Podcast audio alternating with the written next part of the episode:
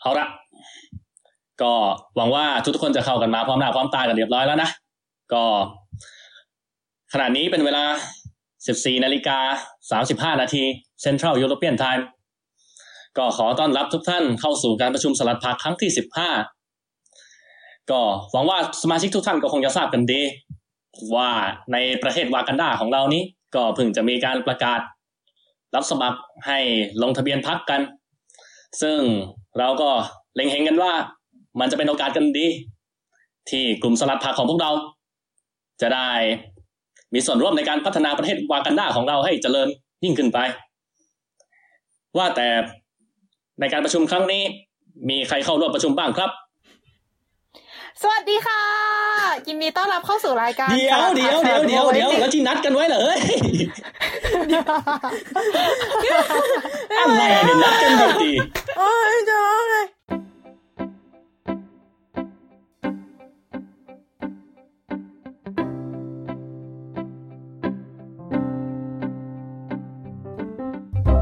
ยินดีต้อนรับเข้าสู่รายการสลัดผักสลัดโบอะไรตี้นะคะ เดี๋ยวกลับมาก่อน โอเควันนี้นะคะกลัมาบพมาบก่อนกับเอิร์ธค่ะ เออเออ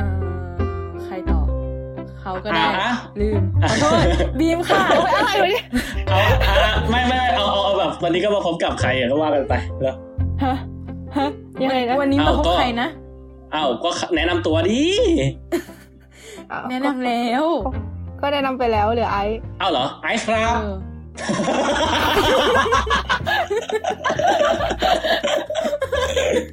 แล้วก็นะคะวันนี้เรามีแขกรับเชิญไม่สิเป็นสมาชิกใหม่นะคะ ก็คืออ่าสมาชิกใหม่ของทีมหลัดผักนั่นเอง ขอเชิญแทมแทมแทมสมาชิกใหม่แนะนำตัวแทมแทได้มค่ะ ครับ สวัสดีครับ ชื่อนอนอนะครับ ก็เป็นนักศึกษาปีสามนะครับ อยู่ที่ประเทศไทยนี่เองครับ ก็กะว่าครั้งนี้ก็คือเข้ามาฟังคร่าวๆก่อนนะครับ แล้วถ้าครั้งหน้าฝากเพื่อนตอบบัตรเข้ามาทำงานแทนได้ก็จะฝากไปนะครับ ครับอ้าวไม่ใช่วากานด้าเหรอ ว่าทำได้ก็ตอบบัตรแทนกันเขาทำกันหลายประเทศครับครับ โอเค เดี๋ยวฝ่าบาทรู้หรือเปล่าอะเกรงขอขอขอโทษนะครับ ก็ก็เกรงใจคนที่ไม่ได้ดูหนังซูเปอร์ฮีโร่อย่างผมด้วยนะครับ ผมเกรงแต่ใจถ้าเขาอ่าน spoil มาแล้ว ต้องเกรงใจคนอยู่ประเทศไทยด้วยนะครับครับผม ก็เราสัญญาว่าเดี๋ยวเราจะไม่ทำให้พอดแคสต์ในเทปนี้เสียงคุกเสียงตารางนะครับผมก็จริงเหรอเดี๋ยวเดี๋ยวเอาใหม่หรือเปล่าประเทศไทยหรือเปล่าคือที่ไหนวากันดามาจากประเทศไทยนั่นน่ะอ่า ที่นี่มีแต่สารคันโทษน่าแต่เด็ประเทศไทยมีสตาร์บัคนะเว้ยฮะเออว่ะไม่มีอะไรมุกในหนัง โอ้โห จุดจุดจุดจุดจุดจุดจุดอืมวากันดาเขาอยากมีแปลวากันดาอยากมีสตาร์บัคประเทศไทยมีทดทดทดเอาใหม่เอาใหม่โอโอเคเคโอเค กลับเรื่องนะคะสำหรับเทปนี้นะคะอ่าเราก็ก็คือจะคุยกันเรื่อง Infinity War เออเดี๋ยว ก็อย่างที่เกริดมาในตอนแรกนะคะ ก็ พวกเราก็มีกันหลายคนเนาะแล้วก็แต่ละคนเองก็มีความคิดความอ่านที่น่าสนใจ เลยก็เลยลองคิดว่าถ้าพวกเรามาจัดตั้งพักเนี่ยเราจะเป็นยังไงนั่นเอง ซึ่งสิ่งที่สำคัญที่สุดสิ่งแรกที่เราจะต้องคุยกันก่อนก็คือ ชื่อพักพวกเราเนี่ยอืมอืมอืมเราจะชื่อพักว่าอะไรดี พักนี้ไม่ค่อยมีไอเดียเลยอะไอ้ ผมมันตื้อๆเนาะอันนี้อันนี้ไม่ใช่ชื่อพักนะ แต่คือพักนี้ไม่มีไอเดียจริงๆอะโอเคค่ะ แล้วสำหรับเทปวันนี้ก็จบเท่านี้ละค่ะ เพราะมันไม่มีไอเดียโอ้โหแย่เลยเดี๋ยวพักนี้เล่นแต่มุกสามบาทห้าบาทนะ ไม่แต่คือแบบพักคือพักนี้ไอเดียมันตื้อจริง ๆ ก็ไม่รู้ว่าจะอืมซึ่งถ้าเกิดถามเรานะ ว่าแบบเออถ้าเกิดจะต้องให้คิดชื่อพักแบบไอเดียชื่อพักใหม่ ๆ อะไรอย่างเงี้ยเราคิดเองเราคิดไม่ได้หรอก ทีนี้อืมก็เลยคิดว่าเราควรจะลองกลับไปเช็คดูไหมว่าพักอื่นๆเขาตั้งอะไรกันมาบ้าง แล้วเราก็เอามาเป็นinspiration ดีอะไรอย่างค่ะเงี้ดียอืมเพราะว่าคือยุคนี้สมัยนี้แล้วอะเนาะเราก็มีการยืมยืมฝรั่งมาทำเป็นเขาเรียกว่าอะไรแบบขนาดดนตรงดนตรีเรายังยืมไอเดียฝรั่งเขามาเป็น guideline เป็น inspiration เลย แล้วทำไมชื่อพรรคเราจะทำไม่ได้ ตายตายอย่าอย่าลืมใส่ citation แต่ละอัน โอเค ก็ได้ข่าวมาว่าไปรีเสิร์ชมาใช่ไหมคะแม่บีม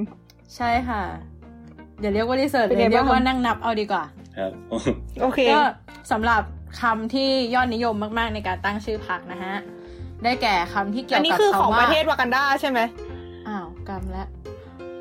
อ้าวตายเลยขอโทษชาติชาติชาติไทยไทยไทยไทยไทยวันกันด้าตอนนี้ไม่น่าตทัอนนนี้ยิงอะไรไม่รู้ไม่รู้จักตอนตอนนี้ ตอนนี้เอ่อตอนนี้คือแบบพักนี้เล่นมุกไม่รู้จักเวลาเวลาโอเคมามาต่อต่อต่อไทยก็ได้ค่ะโอเคค่ะเอ่อขอโทษค่ะ ขอโทษค่ะ ไปพอดีว่านั่นแหละไปรีเสิร์ชมาปรากฏว่าเจอแล้วประเทศไทยนะคะเออเออเออสำหรับอืม ประเทศอันรุ่งเรืองแห่งนี้นะคะ มีชื่อที่ได้รับยอดนิยมเป็นคำในการตั้งชื่อพรรคการเมืองเนี่ย อันดับหนึ่งก็คือคำว่าไทยชาติไทยประเทศไทยคือจับรวมไว้อยู่ในอันเดียวกัน สนใจไหมฮะ ก็คือก็หรือคือว่าเหมือนกับว่าชื่อพักส่วนใหญ่อะก็จะมีคำว่าไทยเป็นส่วนประกอบใช่ไหมใช่ใช่คืออันเนี้ยใช่จากจากพักที่มีการจดทะเบียนเอ่ออยู่แล้วก็คือที่เลสไว้นะคะทั้งหมด 31พัก เออเออ13พักขอเนี่ยขอแบบ reference หน่อยเออเผื่อใครจะไปตามอ่าน อันนี้คือไปหามาจากไหน จากไหนนะเออเดี๋ยวกับอันนี้คือลิงก์ของเออเหรอโทษโทใช่ษอันนี้คือที่ที่เอิร์ธไปหามานี่ไงโทษโทษนี่คือจะบอกว่าเป็นเพิ่งเป็นเพิ่งเสิร์ชวิกิเนี่ยแล้วแบบไม่อันนี้วิกิเลยนะแบบวิกิภาษาไทยเออเลยเจอมาหกสิบเก้าพักวิกิแล้วก็จะมีพักไม่แบบไม่ไทยไม่ไทไม่ยเยอะมากจริงๆแบบไม่ใช่ยางพาราไทย หกอสิบย่างนี้เก้ามันอาจจะรวมพรรคที่แบบไม่ได้มีบทบาททางการเมืองด้วยอืมหรือเปล่าอืมอ่าฮะของคือที่เอิร์กคืส่องมาคือมันอะไรสักอย่างวันก่อนนะเรื่องของเรื่องคือวันก่อนเออไปหามาว่าพรรคในประเทศไทยอ่ามีมีชื่ออะไรบ้างใช่ไหมก็ไปหาในเว็บของการอ่าอะไรอย่างสำนักงานคณะกรรมการการเลือกตั้งอื้อหือเขาก็จะมีเหมือนกับอ่าฮะเป็น เป็น list ชื่อพรรคไว้ แล้วก็บางพรรคก็จะแบบไม่มีการเคลื่อนไหวแล้ว บางพรรคก็คือยังไม่ได้จดทะเบียนอะไรเงี้ยใช่เออเออก็ไปโยนไว้ในเออก็ไปโยนไว้แล้วก็บอกว่าเออเนี่ย ถ้าเกิดว่าใครว่างก็ลองนับตัวแล้วกัน แล้วแม่พิมพ์ก็ไปนับมาให้ขอบคุณมากค่ะ โอเคต่อเลยครับแต่ในของเราแล้วก็มีความขี้เกียจอยู่เพราะว่านับแค่ 31พักข้างบนอ่าฮะแล้วก็อย่าลืมว่าพักพักที่เอามาใช้ในการรีเสิร์ชก็จะไม่รวมพักที่เพิ่งจดทะเบียนใบด้วยนะครับฉะนั้นถูกพักครับเกรียนผมพักกลางพักตบชวาอะไรของคุณนี่ไม่มีนะอื้อหือหือหือค่ะค่ะ เออ ฝืนเนาะพักชินทีจางอะ จางโทษอะอะต่อเดี๋ยต่อวต่อคือในกลับเข้า31เรื่พัอกงใน 31 พักเนี่ย 13 พักมีคำว่าไทย ชาติไทย ประเทศไทยอยู่นะฮะ แล้วก็อืมเอ่อนอกจากนั้นเนี่ยก็ยังมีอีกสองพักที่ไม่มีคำว่าไทย แต่มีคำว่าชาติ ในขณะที่ก็มีสามพักที่มีคำว่าแผ่นดินอยู่ในนั้นฮะ ส่วนอืมก็พักเป็นที่อะไรที่สื่อถึงแผ่นดินเกิด มาตุภูมิอ่าฮะอ่าแล้วมีคำอื่น ๆ ที่น่าสนใจอีกไหมครับ มีประชาชนฮะ เรามีประชาชนอยู่ในพักการเมืองด้วย เป็นจำนวนอ่าแปประดชาพัชกนด้นี่วยคือกัรวนมประชาเฉยๆไหมแบบคำว่าประใช่ชาใช่เฉยๆอะไรรวมเงี้ยรวมประชาเฉยๆด้วย อืมอืมแล้วก็รวมเป็นอะราไรษที่ฎมันสื่รอถึงด้วยประชาชนนั่นเองใช่เอ่อแล้วก็มีพักที่เกี่ยวกับอาชีพเนี่ยอยู่ทั้งหมดห้าพักในนั้นเนี่ยเป็นเกษตรกรและชาวนาสองพรรคเอ่อสามพัก แล้วก็เป็นเอ่อนิติศาสตร์หนึ่งพัก ไม่รู้ว่าจะควรจะเรียกว่าเกี่ยวกับอาชีพดีไหม แล้วก็พักแรงงานหนึ่งพักอืมนอกจากนี้เราอยัย่างงมีพักย่างพาราไทยที่เมื่อกี้บอกนี่คืออยู่หนึ่งในนี้ด้วยใช่ไหมมันไม่อยู่ในสามเอ็ดนี้อะอืมแล้วอ๋อแล้วอีกอย่างหนึ่งคือที่สงสัยคือทำไมถึงนับเกษตรกรกับแรงงานแยกกัน หรือว่าแรงงาน หรือว่าหรือว่าเกษตรกรไม่ได้ใช้แรงงานอืมอันนี้เป็นเรื่องที่น่าคิดฮะ เกษตรกรมันดูเป็นไม่รู้นะอันนี้แบบดูเกษตรกรมันดูอิสระว่าแบบส่วนใหญ่เกษตรกรไม่ได้มี ถ้าแรงงานมันน่าจะแบบมีการจ้างอะไรอย่างงี้ไหมเขาก็อาจจะมีอืมกลุ่มคนที่อีกแบบหนึ่งอะไรอย่างงี้ปะอันนี้อ๋อที่คิดก็คือแบบอืมแรงงานนี่คือมนุษย์เงินเดือนว่างั้น คือแบบเป็นขารู้สึพักกมนุษย์พักมนุษย์เงินเดือนไทยอืมเราว่าก็ได้อยู่เราว่าปะเราว่านิยามของอันนี้ต้องไปดูนิยามพักอะแต่คือเราคิดว่าถ้าเอาคำว่าแรงงานเลยพูดแบบในเชิง image มันจะมันจะไม่ได้เห็นเป็นเกษตรกรอย่างเดียวไงอ่ เราว่าเราว่าแรงงานมันคือแบบ blue collar ป่ะมนุษย์เงินเดือนมาดู white collar ป่ะอ่าหรือเปล่าวะ ขยายความไม่รู้หอันฮะนี้ในในความเห็นผื่อเราฟังจริงๆเผื่อเราด้วยก็ได้ คือแบบ blue collar มันมันคือ แปลว่าคนที่แบบทำงานแบบต้องเขาเรียกว่าอะไรอะ ไม่ใช่ทำไม่ใช่นั่งในออฟฟิศอะอ่าฮะเป็นแบบบลูคอลล่าคือพวกที่ใช้แบบแบบ อารมณ์ประมาณแบบว่าใช้ใช้แรง Physical กายมากกว่าใช้เอออะไรอ่าอันนี้อันนี้แล้วคือเป็นคนคำที่ต้องออกฟิลอะไรอย่างอ่าเงี้ยเป็นคำนิยามของบลูคอลล่านะครับผมบลูคอลล่าคือเอองานที่เป็นเขาเรียกว่าอะไรนะเอ่อ low skills ป่ะเป็นงาน low skills บลูคอลล่าเออส่วน skill labor เออแปลยังไง unskilled ให้ labor แปลยังไงให้มันสวยอะฮะแล้วเปล่าวะคือเราคุณคุณว่าใช่ใช่ใช่บูคาร่าคือคือเพราะว่าต้องเข้าใจคำว่านิยามก่อนคือ อ่าเราเราก็เรียนเรื่องอ่า labor economics มานะ แม้ว่าจะผ่านแบบข้ามเส้นก็ตาม ก็คือมันจะมี skills labor กับ unskilled labor เนาะอะฮะ skills ในที่เนี้ยคือเขาพูดถึงเรื่องอ่าความรู้ความสามารถเฉพาะทางอืมอ่าฮะทีนี้เขาก็เลยเทียบว่าแบบเออแบบการที่ว่าแบบเด็กที่แบบจบแบบ พวกแบบงานที่ต้องใช้แบบสมอง หรืองานที่ต้องแบบใช้ความรู้เฉพาะทางเขาเรียกว่า skills labor ส่วนงานที่แบบไม่จำเป็นต้องเรียนมาก็ทำได้อะเขาเรียกว่า unskilled labor พูดง่าย ๆ ก็คือแบบเหมือนทำกับข้าวอย่างเงี้ย หรือว่าแบบอ่าฮะแบกของหรือขนของหรือแบบเป็นแบบคนงานที่แบบอยู่ในแบบโรงงานที่เป็นแบบแบกหามมากกว่าที่จะเป็นแบบโอเปอเรเตอร์หรืออะไรประมาณนั้นเขาจะถือเป็น unskilled เพราะว่าแบบคือพวกที่จบหมอจบวิศวกรมาก็สามารถไปทำได้อะ ในขณะอืมที่ว่า skills งานเออแบบ skills labor เนี่ยคืองานที่ unskilled ไม่สามารถไปทำได้ ถ้าเกิดไม่ได้ผ่านความรู้ความเข้าใจหรือประสบการณ์มาก่อนอะนี่คือคำนิยามครับอ่าฮะ แต่แต่อันนี้ขอเสริมนิดนึงก็คือว่าจริง ๆ แล้วคำว่า blue blue collar เนี่ยมันไม่ได้ใช้แต่กับ unskilled labor อย่างเดียวอะนะก็คืออ่าอันอันนี้อันนี้ขอบอกเลยว่าเอออ้างอิงมาจากวิกิพีเดียที่น่าเชื่อถือสุดๆของเรานะคะครับเพื่อนผู้หูเราเออมันผูกเบาของเรา ก็คือเขาบอกว่า blue collar เนี่ยมัน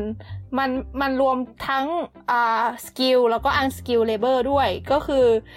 คนที่ต้องทำงานแบบออก field อย่างเช่นวิศวกรอะไรพวกเนี้ยก็ถือเป็น blue collar เหมือนกันมคือคืองานที่ไม่ได้นั่งนั่งบนนั่งหน้าโต๊ะอะอืมอ๋อทั้งหมดอะจะถือเป็น blue collar อ๋อแล้วแล้วนอกจาก blue collar กับ white collar เนี่ยมันจะมีอีกอันหนึ่งคือ pink collar เฮ้ซึ่งอเขาหมายถึงงานที่เป็นงาน service งานบริการอะอ๋ออันนี้ไม่คุ้นเลยฮะว่าแต่ว่าอันนี้อันนี้อันนี้ก็เพิ่งรู้เหมือนกัน ว่าแต่ถ้าเกิดแบบ white collar นี่คือแบบ ต้องทำงานแบบหน้าโต๊ะแล้วถ้าเกิดเราไปนั่งทำงานใต้โต๊ะนี่เราจะเป็น white collar อยู่ไหมฮะนั่นสินะเออนั่นนั่นสินะนี่คือคิดว่าแบบอาจจะคำอาจว่าจะไม่ไม่มี collar เพราะว่าโดนไล่ออกอะไรเงี้ยโอ้โห ไม่ทันให้ชงเลยอะ นายนายทำไมแบบ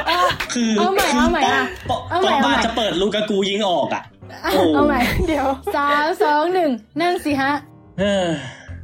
โอเซ็งเคเลยกลับกลับเข้าเรื่องกลับเข้าเรื่องเซ็งเลยเหรอ่าอใช่โอแล้วเคก็ที่มาของของศัพท์บลูคอล่าไวคอล่าเนี่ยก็คือคอล่าแปลว่าปกเสื้อใช่ไหมใช่ก็คือมันมาจากแบบประมาณว่าถ้าเกิดเราต้องออกไปทำงานข้างนอกแบบใช้แรงกายหรือแบบต้องออกไปทำงานนอกตึกอะไรอย่างเงี้ยมันอืมบางทีแบบมันมีเหงื่ออะไรเงี้ยเขาก็จะนิยมใส่เสื้อสีเข้มกันอืมปกเสื้อมันก็คือแบบเป็นสีน้ำเงินอะไรเงี้ยอืมในขณะที่ถ้าเกิดนั่งทำงานที่ออฟฟิศอะก็คือใส่เขาจะใส่เสื้อเชิ้ตสีขาวก็ได้อะไรอย่างเงี้ยอืมอืม ดูเป็นความรู้ใหม่ นี่นี่คือไม่เคยปรู้ระมาณเรื่องนี้นี้มาก่อนแล้วพิงค์อะอ่าฮะแล้วพิงค์ตอนแรกนึกว่าแบบไว้ไม่ได้หมายถึงแบบสีปกแต่หมายถึงสีผิวโอ้โหโอ้เหยียดกันไปอีกนะฮะ ไม่ไม่นะคือฮะแล้วพิงค์อะไม่ไม่ไม่คือเหตุผลคือก็ต้องเข้าใจว่ามันเขาเรียกว่าอะไรนะคือแรงงานใน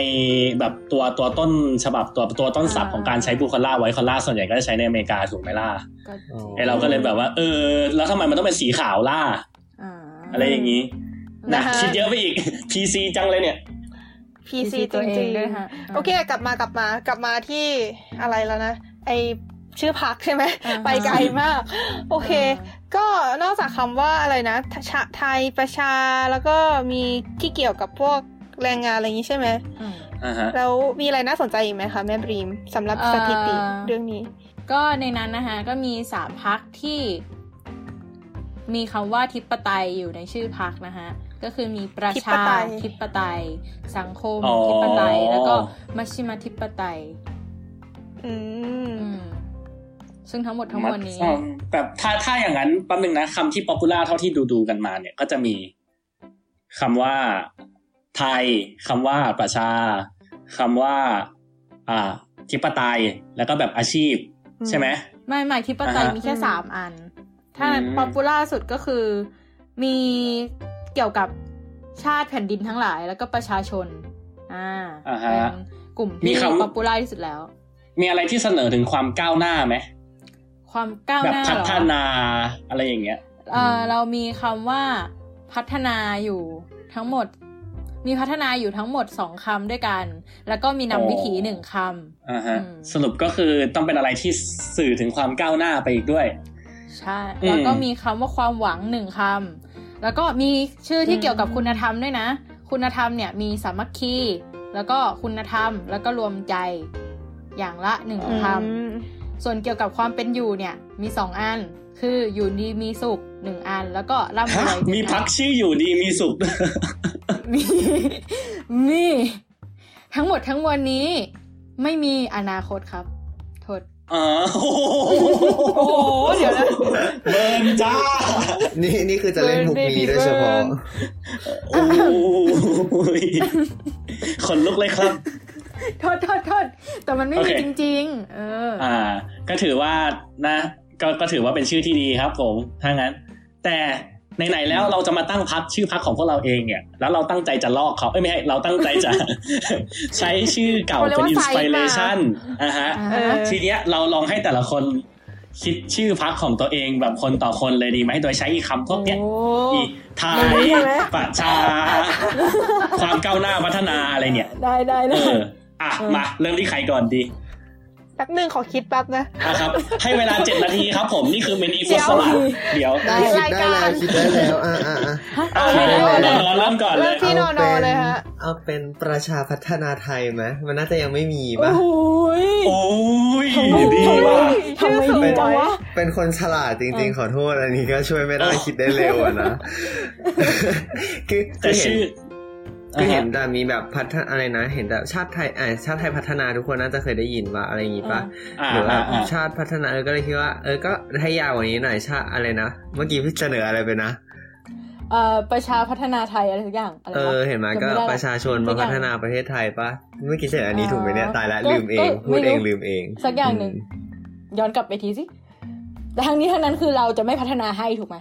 ประชาชนมาเออก็ประชาไงก็ประชาเราก็อ่าก็ให้ประชาชนช่วยกัน เราก็เป็นประชาชนอ๋อเราก็ช่วยกันอ๋อเห็นไหมช่วยช่วยๆกันนะ ช่วยช่วยๆกันอืมอืมอืมอืมอืมอืมอืมไม่กล้าเล่นเยอะเลยมีอะใครคิดได้ มีใครคิดได้อีกไหมฮะอืมเออคิดได้แหละเชื่อได้แล้วเหรอ เออขอ ขอเสนอชื่อชาไทยเย็นฮะชาไทยเย็นทำไมไม่ชาเย็นไทยวะชาไทยเย็นก็ได้ เออชาไทยเอาเย็นเถอะชาไทยเย็นก็มันยังไงตามเทรนด์มันควรจะมีคำว่าไทยใช่ไหมอ่าฮะอ่าแล้วแบบคำว่าประชาชนเนี่ยมันก็ใช่เป็นคำที่สำคัญใช่ไหมอ่าฮะแล้วก็แบบถ้าเกิดว่าเราอยากจะแบบพัฒนาประเทศให้แบบประเทศบ้านเมืองอยู่ดีมีสุข มีบ้านเมืองร่มเย็นเป็นสุขเนี่ยเราก็แบบควรจะมีคำว่าประมาณร่มเย็นเป็นสุขอะไรเงี้ยมเราก็เลยเอามารวมกัน กลายเป็นคำว่าชาไทยเย็น เราใช้คำอื่นนอกลิสต์ได้ด้วยเหรอ โอเคได้ พูดแล้วหิวเลยยากจัง เออเออเล่นของกินไปไม่แล้วชานมไข่ทำยังมุกไงก็ดีดีแค่ไหนละอืมไม่ก็เอาจริง ๆ คือจริง ๆ ที่แบบตอนแรกก็คิดว่าเอาแค่ชาไทยดีไหมแต่แบบกลัวมันสั้นไปอ๋อแต่ว่าถ้าเกิดถ้าเกิดเอาตาม list แบบตาม list แบบเทรนเป๊ะๆเอาชาไทยอย่างเดียวก็ได้นะเออเอาอ่าชาไทยแล้วกัน ง่ายดีอืมเนี่ยแหละ ของโปรดอุ้ยโทษ เดี๋ยวอะตาตาบีมอะ คิดออกยัง ข้ามเลยได้ไหมโอ้โหเดี๋ข้ายวมไม่ได้ คุณไม่ได้สิทธินั้น ไม่ได้สิทธินั้นหรอ เออ เออ เออ จริง ๆ อยากตั้งพักเกียร์อะแต่มันไม่อยู่ในลิสต์ขอโทษอ๋อทำไมแต่เดี๋ยวเดี๋ยวเราจะไปแก้โฆษแต่ณาพัให้กเขาเกียร์ทำมันไมตั้งวะไปแล้วไปโฆษณาให้เขาทำไมวะเออ เออ พักของแม่ทำไมดูน่ารักจัง อืมอืมอะไอก่อนเลยมีค่ะมีชีนะมีหลังไมค์มานะครับ ผมไอ้ก่อนมีหลังนะฮะไมค์มาจาก มีหลังไมค์มาจากน้องแก้วผู้ชมว่าทางบ้านผู้ชมทางบ้าน ให้ให้ใช้พักของแม่ SMS บีมมาเอาเอไว้ฟเหรอเอสเอ็มเอสขึ้นหน้าจอมาแล้วนะคะคือถ้าเกิดถามเราว่าให้เรา ตั้งคือมันยากนะที่จะเอาไอ้คำพวกนี้มารวมกันนะเออคือเพราะเราเป็นนักศึกแต่ษาน้ำหใช่นึ่งไหมก็ทำได้อ้ยเพราะเพราะเราเป็นนักศึกนอนก็ทำได้เพราะเราเป็นนักศึกษาเนาะเพราะนนท์เราอยู่ประเทศไทยใช้ภาษาไทยทุกวันใช่นะครับนะอ่าอ่าอะอ่าพวกพวกเราเป็นนักศึกษาอะฮะ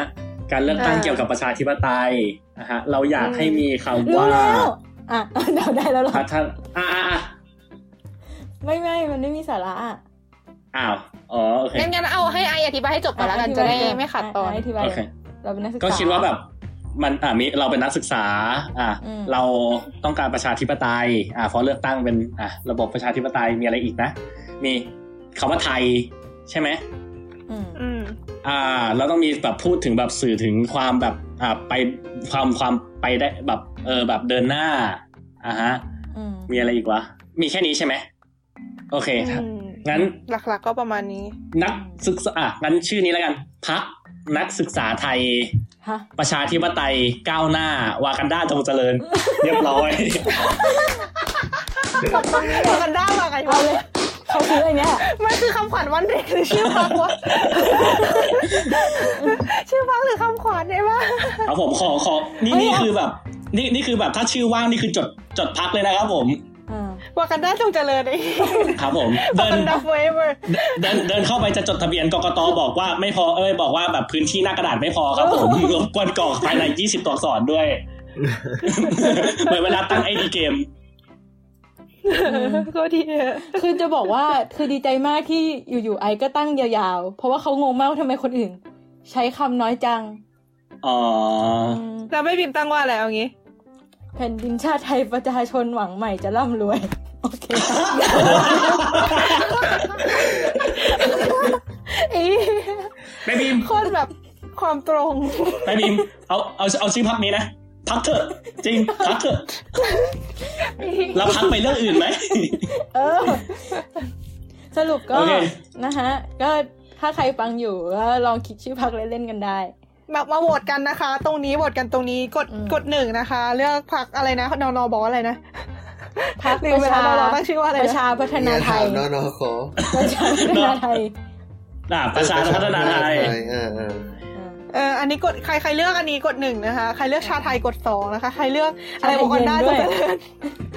นักศึกษาไทยประชาธิปไตยก้าวหน้าวากันด้าจงเจริญครับคนสามนะคะอะไรอะไรร่ำรวยนะอะไรนะจำได้แต่คีย์เวิร์ดคืออะไรแบบร่ำรวยนะของแม่ว่าบีอัมนเนี้ยติดลิสต์เยอะมากเนี่ยเว้ยแผ่นดินชาติไทยประชาชนหวังใหม่จะร่ำรวยอะ ใช้ใช้คำคุ้มอันอะนี้กดสี่นะคะ มาโหวตกันนะคะ SMS ครั้งละสามบาทนะคะ อยากรวยมาทางนี้ฮะ นี่บีมแต่งชื่อพักหรือแต่งเพลงครับ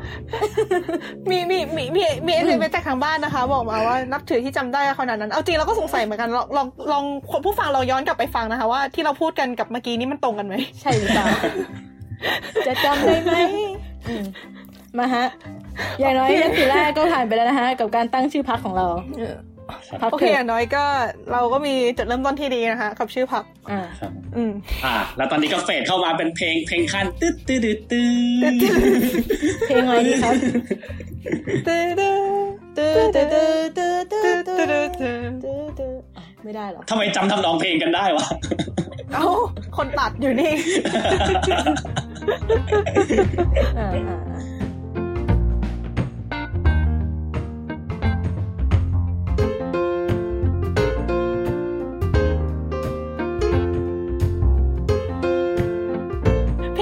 ลงชื่อ Heliotrope นะคะทุกคนอืมเจ้าของคือ Blue Dot Section เป็นผู้ที่อ่า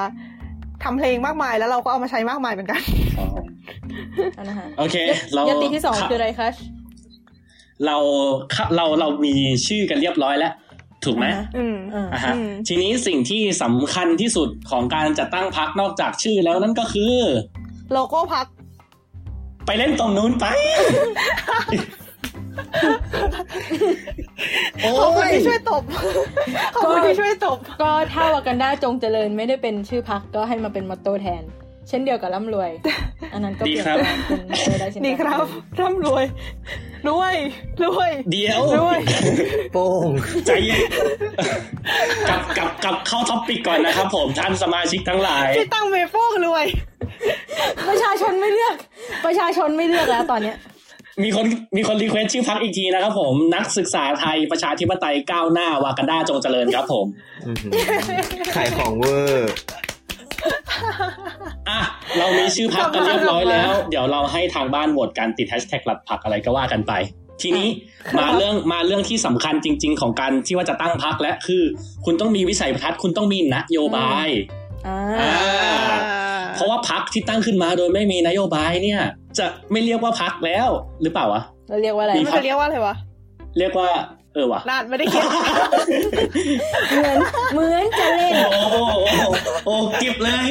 เก็บเลยเหมือนจะเล่นห้าบาทสิบบาทแม้แม้ว่าจะไม่มีนัดโยโย่อืมมีการเมนชั่นรายการอื่นนะ โอเค เอ้ย โฟกัส โฟกัส ตอนนี้เราจะพูดกันถึงเรื่องโฟกัสนโยบายกันต่อนะครับผม ครับ ก็โอเคคิดว่าแต่ละคนที่เข้ามาอ่าฮะอยู่จัดรายการสลัดผักเนี่ยอืมก็ค่อนข้างจะเรียนในสาขาที่หลากหลายเนาะนะฮะแต่ละคนก็จะมีความรู้แบบเฉพาะทางแตกต่างกันไป โดยที่ว่าเราก็เลยอยากจะให้โจทย์กับทุกคนที่อัดเทปนี้นะครับผมว่า เออคุณมีนโยบายอะไร โดยที่แบบว่าที่คุณรู้สึกว่าแบบเออมันน่าจะเหมาะแก่การเอามาปรับใช้หรือเอามาทำเป็นนโยบายที่แบบเป็นเขาเรียกว่าอะไรนะ เป็น policy ที่จะถูกอืม เอามาปรับใช้ในประเทศไทยเออแบบไอเดียแบบเขาเรียกว่าอะไรนะแบบเป็นไอเดียนำไปเลยอะเหมือนแบบพรรคสีแดงก็แบบจำนำข้าวพูดได้ไหมเนี่ยฮะเอาไม่พูดดีกว่ามีเอาการไว้เซ็นเซอร์ตัวเองเอาไว้ว่ามีการเซ็นเซอร์ตัวเอาเอเป็นงว่ามันจะมีมันมันจะมีนโยบายนำของแต่ละพรรคใช่ไหมว่าแบบถ้าเกิดเลือกผมอืมผมจะอ่าแบบแจกเงินฟรีให้แบบจ้างโคโยตี้ได้แบบสัปดาห์ละสองวันอะไรอย่างเงี้ยว่ากันไปเดี๋ยวคือแจกเงินฟรีอะเกือบเรื่องแล้วโคโยตี้ไม่จำเป็น นะนั่นแหละเออแต่ก็คือก็คือเก็ตไอเดียเนาะก็คือแต่ละแต่ละแต่ละพักมันจะต้องมีแบบนโยบายที่เป็นนโยบายหลักเราก็เลยแบบอยากให้ทุกๆคนช่วยคิดว่าอืมเออ นโยบายที่ทุกคนคิดว่ามันควรจะเป็นนโยบายหลัก ที่แบบอยากให้มันมีขึ้นมาจริงๆอะคืออะไร แต่โดยแต่ที่แต่แต่มีกฎเพิ่ม โดยที่แต่นโยบายนี้จะต้องไม่เคยมีการเสนอใช้มาก่อน ไม่เคยมีการเสนอใช้มาก่อนอืมก็คือแบบไม่เคยมีพักไหน ทั้งไทยและต่างประเทศ ที่เคยเสนอนโยบายนี้ขึ้นมาก่อนถูกป่ะอู้ยยากเลยนะ ยากเลยอ้าวแต่ว่าเอาจริง ๆ คือเออพวกเราก็ไม่มีความสามารถที่จะไปเช็คกันขนาดนั้นก็เลยแบบถูกต้องประมาณว่า เอาแค่ว่า Google เราไม่เจอก็พออ่าฮะนั่นแหละอืมถ้าเกิดมันไม่ใช่เป็นนโยบายแต่มันเป็นนอมของต่างประเทศอยู่แล้วอะอย่างเงี้ยนับไหมแบบไม่นั่ได้นสินะเออเพราะว่าแบบนั่นสิอย่างต่างประเทศคือแบบเขาใช้โดยที่ว่าแบบไม่ต้องหาเสียงอะคือแบบเหมือนกับว่าแบบเขาคิดกันได้เองโดยที่ว่ามึงไม่ต้องมานั่งหาเสียงว่าเฮ้ยอ่าฮะอันนี้อันนี้มันควรจะทำนะ แต่เขาทำกันไปก่อนหน้านี้เป็นปกติแล้วอย่างเงี้ยนับเป็นนโยเออบาจยริงไหมแต่แบบถ้าเกิดอยากเสนอเราอยากฟังนะคือเหมือนกับว่าอืมอืมโอเคกฎนี้มาเพื่อความท้าทายก็จริงแต่คือแบบเหมือนในในเทปอย่างเงี้ยเราก็แบบถ้าสมมติมีอะไรที่แบบอยากอยากเสนอขึ้นมาที่แบบที่เข้าข่ายแบบที่ไอซ์บอกอะอือฮึเออเราว่ามันก็น่าน่าน่าแบบอืมอืมยังไงดีอะน่าเอามา discuss กันนะอ่าฮะประมาณเนี้ยอืมอืมเห็นก็ด้วยอะไรเพราะว่าอะไรก็ได้ที่ดูแปลกใหม่เอออ่าฮะ แปลกใหม่สำหรับประเทศไทยอย่างเงี้ยเหรอ เออสำหรับไทยสำหรับไทย ก็ใครจะรู้ว่าแหมกันหน้าอาจจะไม่มีนโยบายแบบนั้นก็ได้ ก็จริง แต่ก็คือแบบอืมเออออ ก็แบบเอาเป็นว่าออนอกเหนือจากที่เราพูดอะ มันก็ต้องมีนโยบายที่น่าสนใจอยู่แล้วแหละ แต่แค่ บางอันเราอาจจะไม่ได้เอามาพูดเพราะจริง ๆ มันมีอยู่แล้ว หรือบางอันเราอาจจะไม่ได้เอามาพูด เพราะว่า เราไม่ได้เอามาพูดโอเราแค่คิดไม่ถึงแค่นั้นเอง เราไม่เราอาจจะไม่ได้เอามาพูด เพราะว่าเราไม่ได้เอามาพูดครับ ดีครับอืมครับ ครับ โอเค โอเค ถ้าอย่างนั้นเริ่มที่ใครก่อนดี ใครคิดออกแล้วยกมือครับ ว้าว ยกมือกันเต็มไปหมดเลยโอ้โหพรึบพรับพูดพรึบพรัเราบกับเห็นหน้ากันวิดีโอเขาก็ไม่ได้เปิดด้วยนะ ที่พรึบพรับนี้ไม่ได้เสียงยกมือนะครับ ผมเสียงวิ่งออกจากคอโอ้โหเดี๋พรึยวบพับพรึบพับเลยผ้ากระพือปั๊บปั๊บปั๊บปั๊บปั๊บ เนื้อหาอยู่ไหนเอ้ยทำไมวันนี้ top จัง top form จังวะ แน่นอนตบกันโบ๊ะบะโบ๊ะบะแน่นอนบอกเลยว่าเก็บกดจากเทปไอดอลที่ไม่ได้มาอัดนะฮะบอกเลยถ้าอยากเก็บตกบอกได้ โอเค เอ่อ ใครก่อนดี ใครก่อนดี ใครก่อนดีสับงั้นเออขอก่อนเลยละกันอะเราคิดมาแล้ว ครับผมและนโยบายหลักที่คุณเอิร์กจะนำมาเสนอในที่ประชุมในครั้งนี้ก็คือ ก็คือ ก็ไม่ได้จะคิดชื่อไว้นะจริงๆนโยบายมันควรจะมีชื่อที่ดีเนอะที่แบบมันแบบแคชชี่แล้วแบบประมาณว่าเขาเรียกว่าอะไรอะแบบสั้นๆ แล้วแบบจับใจความได้ง่ายแล้วแบบพูดแล้วแบบคนเข้าใจได้ทันทีอะไรอย่างงี้ใช่ไหมมัน เป็นการโฆษณาที่ดีอะไรอย่างงี้ เอางี้ดีกว่าแต่ว่าลองลองลองเออเกริ่นลองเกริ่นเนื้อความมาก่อนดีกว่า เพราะว่าอืมนี่ก็มีอ่าฮะ specialist ในด้านการตั้งชื่ออย่างคุณไอซ์อยู่ในรายการแล้วบอกเลยว่า นี่คือพูดถึงตัวเองอยู่ perfect perfect แน่นอน นี่พูดเรากับเรากับคนที่พูดนี่คือไม่ใช่ไอโอเคโอเคอ่าโอเค ก็ก็คือนโยบายที่เราจะเสนอเนี่ยก็คือว่าเท้าความก่อนว่าเราอะเรียนเคมี เพราะฉะนั้นเราก็เลยจะค่อนข้างแบบอ่า แบบไม่ค่อยรู้เรื่องทางด้านเศรษฐกิจ หรือว่าแบบสังคมรัฐศาสตร์สักส่วนสักเท่าไหร่ แต่ว่าสิ่งที่เราคิดว่าพอจะเอามาชนได้เนี่ย คือด้านสิ่งแวดล้อม วิทยาศาสตร์และสิ่งแวดล้อมอะนะเพราะฉะนั้นเราก็เลยอยากเสนออย่างหนึ่งก็คือ พวกเราทุกคนมีบัตรประชาชนถูกไหมอืมอ่าไอ้บัตรประชาชนเนี่ยจะเป็นคีย์สำคัญนโยบายของเราก็คือ เราจะคิดว่าอยากจะให้เวลาที่พวกเราอะไปซื้อของ หรือเติมน้ำมัน หรือทำอะไรก็ตามที่มันจะส่งผลกระทบไปถึงสิ่งแวดล้อมอะอย่างเช่นการเติมน้ำมันเนี่ย เวลาเราเอาน้ำมันไปใช้มันก็จะสร้างมลพิษให้กับสิ่งแวดล้อมถูกไหมหรือแบบอืมเวลาที่เราซื้อของบางอย่างที่แพคเกจจิ้งมันแบบมันแบบเป็นพลาสติก หรือเป็นโฟมที่มันย่อยสลายยากอะมันก็คือมันไอขยะเหล่านั้นมันก็สร้างผลกระทบต่อสิ่งแวดล้อมใช่ปะอือฮึทีเนี้ยถ้าเรา เรากำลังคิดว่าเราอยากจะกำหนดให้แบบคนเวลาไปซื้ออะไรอย่างเงี้ย เราอะจะต้องแบบใช้บัตรประชาชนในการซื้อ แล้วก็มันก็จะถูกเก็บเป็นข้อมูลไว้ในอ่า ID อือฮึของเราแบบเออเราอะสะใช้แบบคืออาจะขอใช้คำว่าคาร์บอนเครดิตไปเลยละกันก็คือว่าอือฮึช่วงหลายปีที่ผ่านมา มันจะมีคำหนึ่งโผล่ขึ้นมาคือคำว่าคาร์บอนเครดิตคือเป็นอืมการ เป็นคำเป็นคล้ายๆเป็นดัชนีที่บ่งบอกว่าอ่าการกระทำเนี้ยมันแบบมันสร้างมลพิษสร้างคาร์บอนไดออกไซด์ให้กับโลก ซึ่งมันอืมก็จะทำให้แบบเกิดปรากฏการณ์ไม่ใช่เกิดสิมันจะไปทำให้ปรากฏการณ์เรือนกระจกเนี่ยมันร้ายแรงยิ่งขึ้นอะไรเงี้ยอ่าซึ่งไอคาร์บอนเครดิตที่ว่าเนี่ยก็คือเหมือนเป็นการบอกว่าเราอะ สร้างมลพิษให้โลกไปมากเท่าไหร่อะไรอย่างเงี้ยไอบัตรประชาชนที่ว่าไอไอบัตรมันมันก็คือแบบอาจจะแบบมีระบบที่เอาไว้เก็บข้อมูลว่า เรากำลังทำกิจกรรมที่เป็นภัยต่อโลกอืมเป็นภัยต่อโลก ที่สร้างมลพิษให้กับโลกอืมมากแค่ไหนอืมแล้วมันก็จะเหมือนแบบคล้าย ๆ กับว่าเราจะต้องมี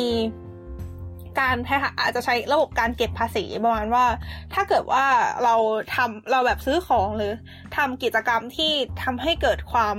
ที่ทำให้เกิดมลพิษอะมากเกินเกณฑ์เท่านี้ต้องเก็บภาษีเท่าไหร่อะไรอย่างเงี้ยอืมซึ่งเราสามารถลดไอ้ตรงนั้นได้ด้วยการทำสิ่งที่อ่าลดมลพิษกับโลกอย่างเช่น อาจจะซื้อเลือกซื้อของจากแบรนด์ที่แพคเกจจิ้งมันสามารถอ่ามันเป็นมิตรต่อสิ่งแวดล้อมอะไรอย่างเงี้ยหรือแบบอาจจะทำกิจกรรมที่ อ่าแบบดีอะอย่างเช่นแบบอ่าปลูกป่าหรือว่าอาจจะเลือกใช้รถยนต์ที่เป็นใช้พลังงานไฟฟ้าอะไรอย่างเงี้ยอืมก็คือ อาจจะต้องแบบวางระบบเยอะหน่อย แต่ก็คือเหมือนกับเป็นเพื่อสิ่งแวดล้อมอะไรเงี้ยอ่าฮะอืม อันนี้คือคร่าวอืมๆนะคะอืมถือว่าละเอียดเลยล่ะ ไม่ได้คร่าวๆแล้วพอเห็นโอเคโอเคไม่คือเข้าเท่าไหร่แต่ว่าเห็นนะภาพใช่ไหมเห็นภาพใช่ไหมชอบเห็นเห็นเห็นอืมอืม ก็คือ แต่เอาจริงๆ บอกตามตรงเราก็เห็นเราก็คิดแล้วเราก็รู้สึกว่ามันก็ยังมีจุดอ่อนหลาย ๆ ทางอย่างเช่น ถ้าต้องซื้อของทุกอย่างแล้วต้องใช้บัตรประชาชนทุกอย่างเนี่ยมันมันค่อนข้างยากเพราะแบบของหลายอย่างแบบสมมติเราไปเดินตลาดหรือแบบตลาดนัดอะไรอย่างเงี้ยมันเราก็ซื้อได้โดยที่แบบมันจะมันต้องโอเคยื่นแทร็ตังค์แล้วก็จบถูกปะอ่าอ่าเห็นเอด้อวยเพราะฉะนั้นมันอาจจะใช้ได้กับของที่ชิ้นใหญ่ๆหรือแบบเป็นระบบที่มันอยู่ในคอมพิวเตอร์เท่านั้น เป็นพวกตามซูเปอร์มาร์เก็ตหรือแบบ อะไรที่แบบต้องใช้เครื่องคิดเงินอะไรเงี้ยอืมแต่ถ้าเออแล้วก็แบบอาจจะแบบมีช่องโหว่อะไรมากมาย พอสมควร รวมถึงการนับเครดิตจะนับยังไงอะไรอย่างเงี้ย ก็อาจจะต้องแบบมาต้องต้องแบบใช้ระบบวางระบบสร้างมาตรฐานขึ้นมาเป็นการคำนวณว่ากิจกรรมแบบนี้จะสร้างมลพิษเท่านี้ถือเป็นกี่เครดิตอะไรเงี้ยอ่าก็อาจจะต้องวางระบบกันยิ่งใหญ่นิดนึงอืม แต่คือถ้าเกิดถามเรานะ จากที่ฟังฟังดูอะคือเห็นเห็นด้วยว่าช่องโหว่มันค่อนข้างเยอะด้วยเหมือนกันเรื่องอย่างอย่างแรกก็คือที่เอิร์กพูดมาว่าแบบเออถ้าเกิดไปเดินตลาดเนี่ยคงไม่มีใครใช้บัตรประชาอืมคือคงไม่มีใครมีเครื่องอ่านบัตรสมาร์ทการ์ดอืมของบัตรประชาชนเราเพื่อที่จะคอยเช็คว่าแบบเออคาร์บอนเครดิตเราเหลือเท่าไหร่อะไรอย่างงี้ถูกปะอืมอ่าฮะอ่าฮะดูแบบฟังฟังไว้เขาเรียกว่านะเขาเรียกมันดูยูโทเปียเกินไปงี้ปะ เออคือมันมันจะเป็นการนัดคนเขาเรียกว่าอะไรนะแบบเออมันจะเป็นการเปลี่ยนพฤติกรรมมนุษย์อะแบบโดยที่แบบว่า พอคนเห็นว่าแบบเออสามารถซื้อของแบบถ้าเกิดซื้อของผ่านทางแบบเซเว่นหรืออะไรก็ตามที่มันสามารถ track ได้อะอืมอะฮะ คนก็จะไม่ซื้อไง เพราะว่าเขาก็จะลืดมันเขาจะก็ยุ่งยากขึ้นเขาเออเขาก็เลยจะย้ายมาซื้อกับตลาดร้านค้าปกติโชว์อย่างเงี้ยหวยคือแบบวะ เออ มันคือการล่มสลายครั้งยิ่งใหญ่ของระบบการของอ่าฮะของระบบอ่าฮะการแลกเปลี่ยนซื้อขายในตลาดเลยนะครับผม คือเซเว่นอืมนี่คือเจ๊งแน่นอนถ้าที่ implement เพราะจะไม่มีใครเข้าเซเว่นจริอีงกต่อไปอืมทีนี้เราเลยมีไอเดียอีกอย่างหนึ่งก็คือ ถ้าเราไม่ได้มองในประเทศไทยอะ เรามองว่าอ่ารู้สึกว่าเคยได้ข่าวว่าประเทศอะไรสักอย่างในยุโรปที่จะกลายเป็นสังคมไร้เงินสดใช่ปะอ่าแล้ว ใช่ปะวะ ประเทศอะไรวะ สวิตเซอร์แลนด์หรือเปล่านะ เอออ่าสักประเทศถ้าจะไม่ผิดได้มันจะเป็น มันจะเป็นเอ่ออันนึงขอเช็คก่อนนะจ๊ะไม่ใช่เนเธอร์แลนด์ใช่ไหม ไม่ใช่จ้าเอ้ยแต่เอาจริงๆเนี่ยถ้าถ้าเกิดพูดกันตามตรงก็คือเนเธอร์แลนด์ก็ใช้ cash กันน้อยมากๆแล้วนะอะฮะก็คือถ้าเป็นสังคมในลักษณะนั้นน่ะ เราคิดว่ามันมีความเป็นไปได้สูงกว่ามาก ๆ เพราะว่าเหมือนถ้าสมมติเราใช้เครดิต คือสมมติทุกคนใช้ credit card อะ ก็ง่ายเลยป่ะแบบเวลาเวลาจะจ่ายตังค์อะไรเงี้ยมีทุกคนมีบัตรใบหนึ่งแล้วก็เอาไปใช้อันเนี้ยกับทุกอย่างอะอืมเราก็แค่เพิ่มไอตัวระบบเนี้ยเข้าไปในตัวการ์ดอะมันก็จะแบบเหมือนมันก็ไม่ได้ไปกระทบกับชีวิตประจำวันของทุกคนมากนักอะไรแบบนี้ถ้าถ้ามันอาจจะกระทบในแง่ที่ว่าโอเค ทุกคนอาจจะมองว่าโอเค เราควรจะต้องเลือกไปใช้สินค้าที่มันสร้างผลกระทบต่อสิ่งแวดล้อมน้อยลง เพื่อที่จะจ่ายภาษีน้อยลงอะไรเงี้ยมเออแต่คือมันไม่ได้กระทบในเรื่องแบบการ การซื้อหรือไม่ซื้ออืมที่ไหนอะไรประมาณนี้อะแบบอารมณ์อารมณ์ที่แบบที่อายกตัวอย่างแบบร่มการล่มสลายของเซเว่นอะไรเงี้ยอ่าเออเออคิดว่าอืมอืมที่เราเสนอเนี่ยในไทยน่าจะเป็นไปได้ยาก แต่ว่าถ้าเป็นในในต่างประเทศหรือว่าในไทยในอนาคตที่เป็นสังคมไร้เงินสดอะอาจจะเป็นไปได้ง่ายขึ้นอ่า เอ่อเมื่อกี้นี้นะครับ เรื่องแรกเลยคือเห็นพูดเรื่องแบบประเทศที่เป็น non cash หรือ cashless society อืมเขาอ่าฮะเอ่อเหมือนประเทศและหลังจากการรีเสิร์ชอันยาวนานเป็นระยะเวลา 30 วินาที ผ่านทางช่องทาง Google นะครับผม ก็พบว่าประเทศนั้นคือประเทศสวีเดนนั่นเองนะฮะ อ๋อ สวีเดนเหรออ่าฮะครับไอซีฉะนั้นครับเอ่อแล้วก็อีกเรื่องหนึ่งที่อยากจะที่อยากจะเมนชั่นว่าแบบ เออประเทศอื่นเขาจะยอมใช้ไหม เราว่าขึ้นอยู่กับ mindset ของคนในประเทศด้วย เพราะว่าอือฮึการที่จะออก policy ที่ดีที่จะเปลี่ยนปรับเปลี่ยนพฤติกรรมมนุษย์อะนะฮะมันควรจะเป็น policy เขาเรียกเขาเรียกว่าเทคนิคที่เรียกว่า nudge N U D G E อืมอ่าฮะอือฮึคือมันจะเป็นการทำให้คนปรับเปลี่ยนพฤติกรรมได้ โดยการปรับเปลี่ยน some- แบบ something นิดๆหน่อยๆโดยทำโดยไม่ได้แบบ โดยไม่ได้แบบทำให้แบบ cost หรือ benefit เขาเปลี่ยนแปลงอะเข้าใจใช่ไหมอืมอืมอือฮึอะฮะ เราว่ามันควรจะเป็นแบบนั้นมากกว่าอืมอ่าอย่างอย่างในกรณีเนี้ยคือแบบถ้าเกิดเรา impose impose คือแบบถ้าเกิดเราตั้งค่าว่าแบบเออแต่ละคนแบบต้องใช้ไม่เกินเท่านู้นเท่านี้เท่านั้นไม่งั้นมันจะเสียเท่านู้นเท่านี้เท่านั้นอะอะฮะมันทำให้คนปรับเปลี่ยนพฤติกรรมการใช้จนอย่างที่เราบอกอะคนก็จะแบบ ออกจากเซเว่นแล้วไปไปใช้ยังไปใช้ที่อื่นที่ว่ามันไม่มี implement ถูกปะไปๆมาๆมันอาจจะกลายเป็นตลาดมืดอะไรอย่างงี้ก็ได้แบบนอกจากอ่าฮะหวยอะไรอย่างเงี้ยอืมซึ่งถ้าเอ่อถ้าเกิดจะให้ยกตัวอย่างการปรับเปลี่ยนพฤติกรรมที่ที่แบบไม่ได้ส่งผลต่อแบบเรื่อง cost นะว่าแบบเขาเรียกว่านะว่าแบบคนจะลำบากขึ้นหรือลำบากน้อยลงหรือ benefit เพิ่มขึ้น หรือว่า benefit น้อยลงก็อย่าง opt in opt out อะอันนั้นก็คือการ nudge รูปแบบหนึ่ง ก็คือคนคุณยังมีคุณยังมีสิทธิในการที่ว่าคุณจะเลือกเปลี่ยนไปทำอีกอย่าง แต่ว่าอือฮึแค่ว่าไอการเซตค่า default แบบการเซตค่าตั้งต้นอะมันเปลี่ยนไป ก็อ่าฮะมันมันมันก็เปลี่ยนปรับเปลี่ยนพฤติกรรมมนุษย์ได้อะอ่าฮะเรามองว่ามันควรจะเป็นแบบนั้นมากกว่า เพราะว่าอ่าอย่างถ้าเกิดให้ยกตัวอย่างก็อย่างในถุงพลาสติกอ่าถุงพลาสติกง่ายสุดอ่าถุงพลาสติกที่เพิ่งมีดราม่ากันเลย opt in opt out อ่าฮะอ่าก็คือนั่นแหละ ถ้าเกิดเราเซต ไว้ตอนแรกว่าอ่าฮะ เราจะเราจะแจกถุงอยู่ตลอดเวลาจนกว่าเขาจะไม่แจกอะอะฮะ แน่นอนว่าแบบถึงแม้มันจะง่ายในการที่จะบอกเขาว่าไม่เอาถุงค่ะ เออทำไมมันฟังดูสิบแปดบวกยังไม่รู้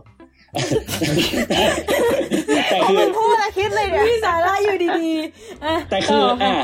นั่นแหละ แต่ก็คืออมมันมันมันง่ายก็จริง แต่สุดท้ายแล้ว คือคนเรามันปากหนักอะคนเราไม่ค่อยชอบการเปลี่ยนแปลงเท่าไหร่แม้ว่ามันจะไม่ได้คอสลี่หรือแบบไม่ไม่ได้ลำบากก็ตามอืมมันก็เลยทำให้ส่วนใหญ่อะจำนวนถุงมันเยอะไปหมดอืมนะฮะแต่ถ้าเกิดเราเปลี่ยนเป็นแบบ opt out คือจนกว่าเขาจะขอเราถึงจะให้อืมอ่านะฮะฮะมันมันมันมันมันคือแล้วแบบมันมันไม่ได้เปลี่ยน ค่าอะแบบมันไม่ได้ทำให้มันลำบากขึ้นหรืออะไรเลยอะนะฮะอืมอืมแต่ว่ามันสามารถปรับเปลี่ยนพฤติกรรมคนได้ ซึ่งมันก็อืมมันก็เห็นผลมาแล้วในการแบบการรับบริจาคอวัยวะในเนเธอร์แลนด์หรือแบบ policy อื่น ๆ ที่เขาใช้ในต่างประเทศอ๋อเราว่าเกิดอะไรขึ้นคะอ่าอ่าก็อย่างในเนเธอร์แลนด์นะครับ ถ้าเกิดทุกคนตามข่าวจากเพจ The Matter รู้สึก The Matter จะเล่นเรื่องนี้อะฮะคือ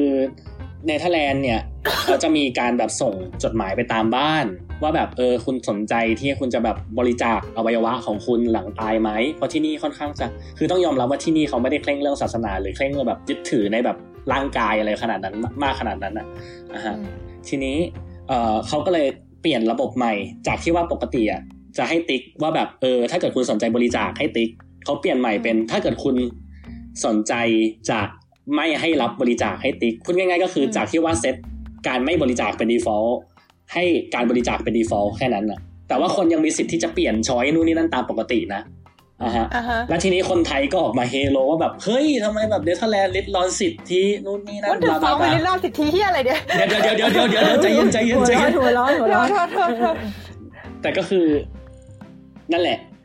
ก็คืออย่างน้อยเรายังสร้างตัวเลือกให้เขาอยู่คือให้ใช่ใช่เขาคืมีอตัวเลือกอยู่เขามีตัวใช่ไหเขามีตัวเลือกไม่ได้รู้สึกเท่าเดิมเป็นการบังคับ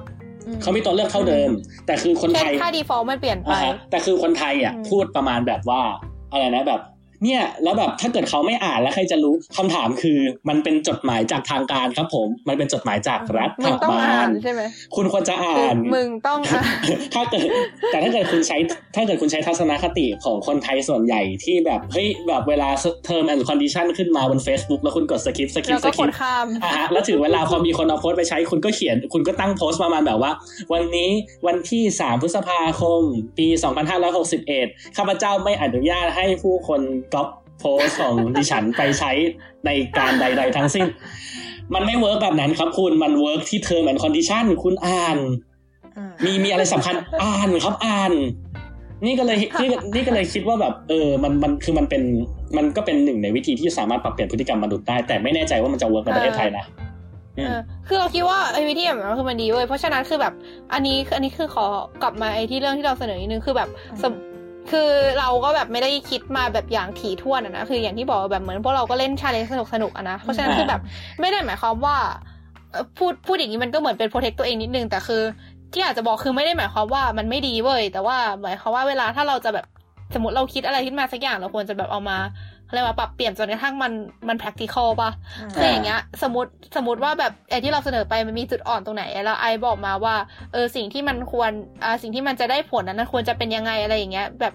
ถ้าถ้าสมมติเราแบบ brainstorm หรือแบบคิดให้มันออกมาแบบเป็นวิธีที่ soft กว่าที่เราบอกแบบเนี้ย มันก็น่าจะได้ผลมากขึ้นประมาณนี้ใช่ไหมอือฮึหรือถ้างบประมาณมีอืมมากพอก็ใช้ใช้ไปด้วยกันก็ได้หรือเปล่า เพราะว่าอย่างวิธีแบบ opt in opt out มันก็ไม่ได้แบบ มันก็ไม่ได้มันไม่ใช่งบประมาณนึกออกไหเลยออใช่อืมครับผม ถูกกว่าค่ะถูกกว่าโอเคยุทโธปกรณ์เยอะครับจะบอกจะบอกว่าเอาเอาอย่างไอ้เงี้ยยังอยู่ใช่ไหมเรื่องเอ้ยเรื่องถุงพลาสติกอะมีอย่างของ มหาลัยแถวศาลายา เอออ่ามัมันก็ความจริงอืมความจริงอันนี้เด็ดนะ คือเหมือนกับว่าเขาก็เปลี่ยนเลยอะ มันไม่ใช่แค่ opt out อะ มันบอกเลยว่า ถ้าสมมติว่าคุณอยากได้ถุงพลาสติกในเซเว่นอย่างเงี้ย หรือว่าแบบในร้าน Tops อะไรพวกนั้นที่อยู่ในที่อยู่ในมหาลัยอะอืมคุณต้องจ่ายสองบาทต่อถุง ไม่ว่าคุณจะซื้อสินค้าแบบอืมคุณซื้อคุณซื้อห้าร้อยบาท แต่คุณต้องการถุงหนึ่งใบ เพื่อเอามาใส่ของเนี่ย คุณก็ต้องจ่ายสองบาทต่อหนึ่งถุง เออ แต่ว่าชอบตรงที่ว่ามันเหมือนกับอันเนี้ยมันเป็นมันเป็นนโยบายของมหาลัยถูกปะแล้วแบบมันก็อ่าเหมือนกับอืมพอมันขัดไม่ได้ ชอบชอบความคิดนักศึกษานิดนึงอะรู้สึกว่าคือนักศึกษาฉลาดมากนักศึกษามีการบริจาคถุง อยู่ข้างหน้าเลยอะหมายถึงว่าก็แบบเออถ้าจะใช้ก็หยิบนะอ๋อแล้วถ้าสมมติว่าฮะก็ซื้อดีเสร็จนะแล้วเอออันเนี้ยอันเนี้ยรู้สึกว่ามันมันเหมือนกับว่าเหมือนกับพอโดนมหาลัยก็แชร์บีบบนสอกังนบาท ก็จะแบบเออก็จะโดนก็ก็เลยแบบมีความคิดสร้างสรรค์ขึ้นมา รู้สึกว่ามันดีเดี๋ยวแต่เดี๋ยวแค่แอบรู้สึกว่าสองบาทเนี่ยกับหนึ่งถุงอะแพงมากหมายถึงว่ามหาลัยก็บอกว่าเอ้ยน่าจะเอาก็คงจะเอาเงินไปทำพื้นที่สีเขียวอะแต่เขาแบบ ก็คือคนส่วนใหญ่ไม่รู้นะแต่คืออย่างเขาเองที่เขาไปเห็นนะเขาก็รู้สึกว่ามันก็ดูไม่ยุติธรรมไปอะสำหรับการที่ว่าแม้ว่าคุณจะซื้อของขนาดไหน แต่ถ้าคุณอยากได้ถุงคุณก็ต้องจ่ายสองบาท เออ ประมาณนั้นอืมเดี๋ยวงงเดี๋ยวเดี๋ยวเดี๋ยวบริจาคถึงคืออะไรอะ หมายถึงเช่นแบบคือสมมติว่าบีมซื้อของเสร็จใช่ป่ะแล้วบีมเหลือถุงอะบีมก็เอาไปวางไว้อะหมายถึงว่ามันเหมือนเป็นกล่องหรือว่าแบบอ่าจ่ายไปแล้วสองเออบาทแล้วก็แบบว่าเออแบบเพื่อไม่ให้คนอื่นต้องมานั่งจ่าย คุณก็เอาแบบใช่วางใช่ถุงทิ้งไว้อ๋อใช่วางถุงที่ไม่ใช้ก็เอาไปอืมอืมเหมือนกับวางไว้เอาไปแล้วก็วางๆถ้าสมมติบีมจะใช้บีมก็หยิบไปงงปะ ไม่งงแต่แต่ขอ mention นิดนึง คือไอ้เรื่องการจ่ายค่าถุงเนี่ย มันเป็นปกติของยุโรปนะครับผมอะจริงเหรเอาง่ายๆคือเนเธอร์แลนด์อะนั่นค่าถุงในญี่ปุ่นก็เหมือนกันมากเลยอะเนเธอร์แลนด์ค่าถุงสิบบาทต่อหนึ่งถุงครับผมอืมโอ้ตอนละรู้สึกถุงเออถุงพลาสติกหนึ่งโอเคใบสิบบาท แล้วอีกอย่างหนึ่งเขาคือ นี่คือเหตุผลว่าทำไมเขาถึงนิยมที่จะซื้อเป็นถุงแบบเออเขาเรียกว่าไงถุงผ้าแบบเหมือนใช่ไหมถุงถุงกระถุงผ้าหรือถุงกระสอบเขาขายถุงจะช้อปปิ้งอยู่อ่าเป็นถุงช้อปปิ้งโดยเฉพาะ แล้วคนก็จะแบบใช้อืมถุงช้อปปิ้งนั้นแบบ reuse เองอ่าฮะอืมซึ่งคืออันนี้ขออ่าอ่าอ่าอ่าไอต่อกันให้จบก่อนแล้วกัน ซึ่งเราก็ต้องเราเราเราก็ต้องอธิบายกันตามตรงว่าแบบเออคือมันมันเป็นเรื่องปกติที่เขาต้องการจะลดถุงพลาสติก แล้วเขาก็ impose นั้นแบบ ในในในในเชิงกฎหมายเลยว่าแบบไม่ไม่ใช่ไม่ใช่ในเชิงกฎหมายแต่แบบคือทุกคนอกรีร่วมกันว่าแบบ เออ เขาจะเก็บค่าถุงอะแต่ทั้งนี้และทั้งนั้นก็ต้องเข้าใจว่า คือมันมันไม่ใช่เรื่องง่ายอะที่แบบว่า ถ้าเกิดคุณจะโปรโมทเรื่องนี้ในการที่ว่าคุณจะใช้ในการหาเสียงอะมันไม่มีใครเลือกคุณหรอกเพราะไม่มีใครอยากจ่ายใช่ตังค์เพิ่ใช่มถูเพกราะไหมไม่มีใครมันลำบากเพิ่มอ่า แต่ก็คือ ถ้าเกิดถ้าเกิดถามว่าแบบในเชิง practical มันเคยมีมันมันมีที่ที่อื่นทำไหม มีครับผมอืมทั้งประเทศด้วยอืมเออรู้สึกผิดอันนี้แล้วขอขอเสริมขอเสริมในไม่ในฐานะอ่าที่อยู่ที่ญี่ปุ่นอืมก็คือในญี่ปุ่นที่เราเจอมานะ มีทั้งแบบที่ให้ถุงฟรีแบบไทย แล้วก็แบบที่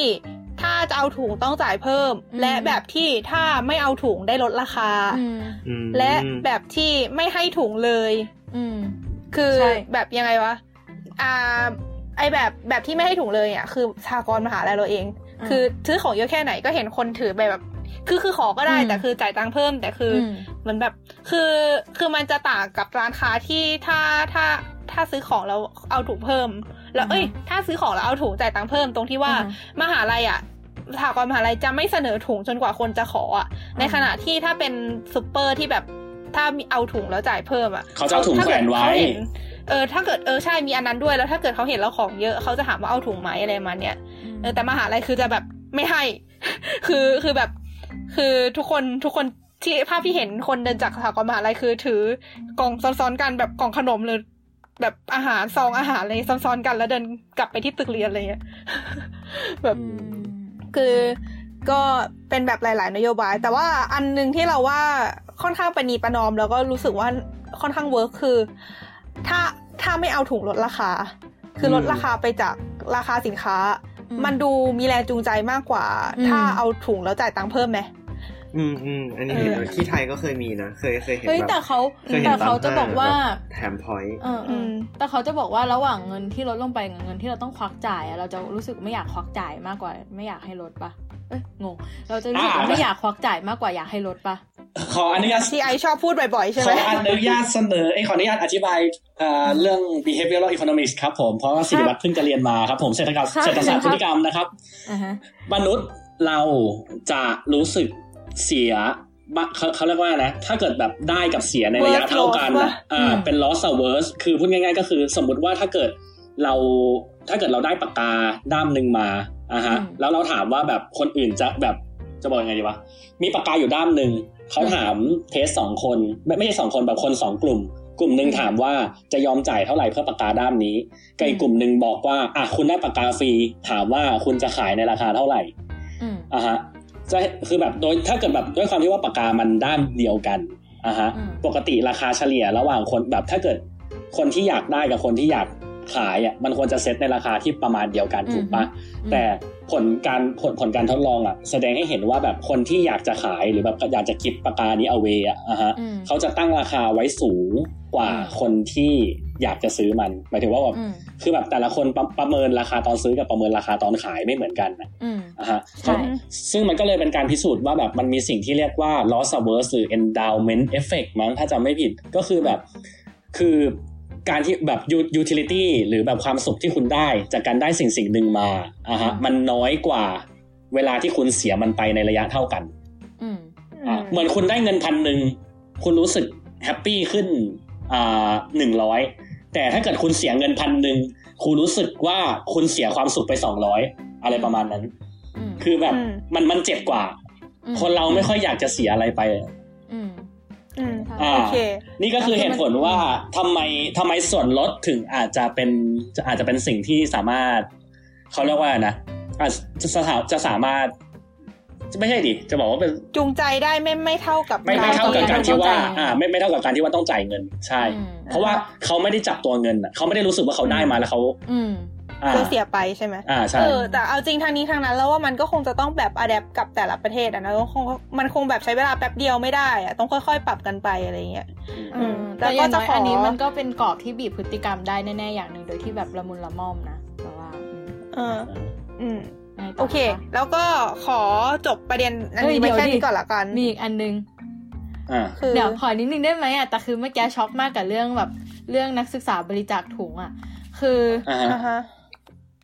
หรอแปลกเหรอตายละคือไม่ไม่แต่คือเรารู้สึกว่า เรียกว่าไงดีอะช็อกมากจริง ๆ เพราะว่าแค่รู้สึกว่าเขาจงใจให้จ่ายค่าถุงเพื่อปรับเปลี่ยนพฤติกรรมป่ะ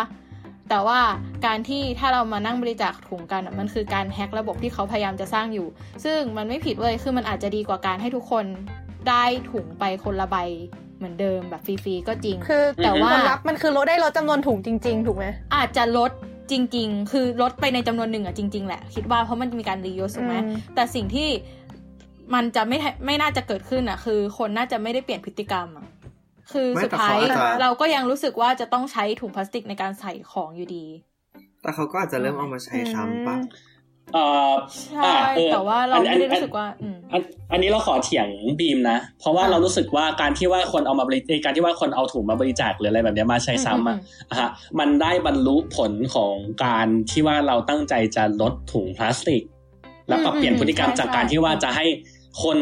จะแบบให้คนรับถุงแบบแบบส่งส่งๆไป ให้เห็นว่าอ่าฮะถุงมันมีค่ามากขึ้น คนอ่าถึงได้ต้องเอามารียูสกันหรือเอามาบริจาคแบ่งๆกันใช้อ่าซึ่งเราคิดว่ามันบรรลุจุดประสงค์ไปนะตอนนั้นแล้วว่าแบบเออถุงจำนวนถุงที่ใช้ลดลง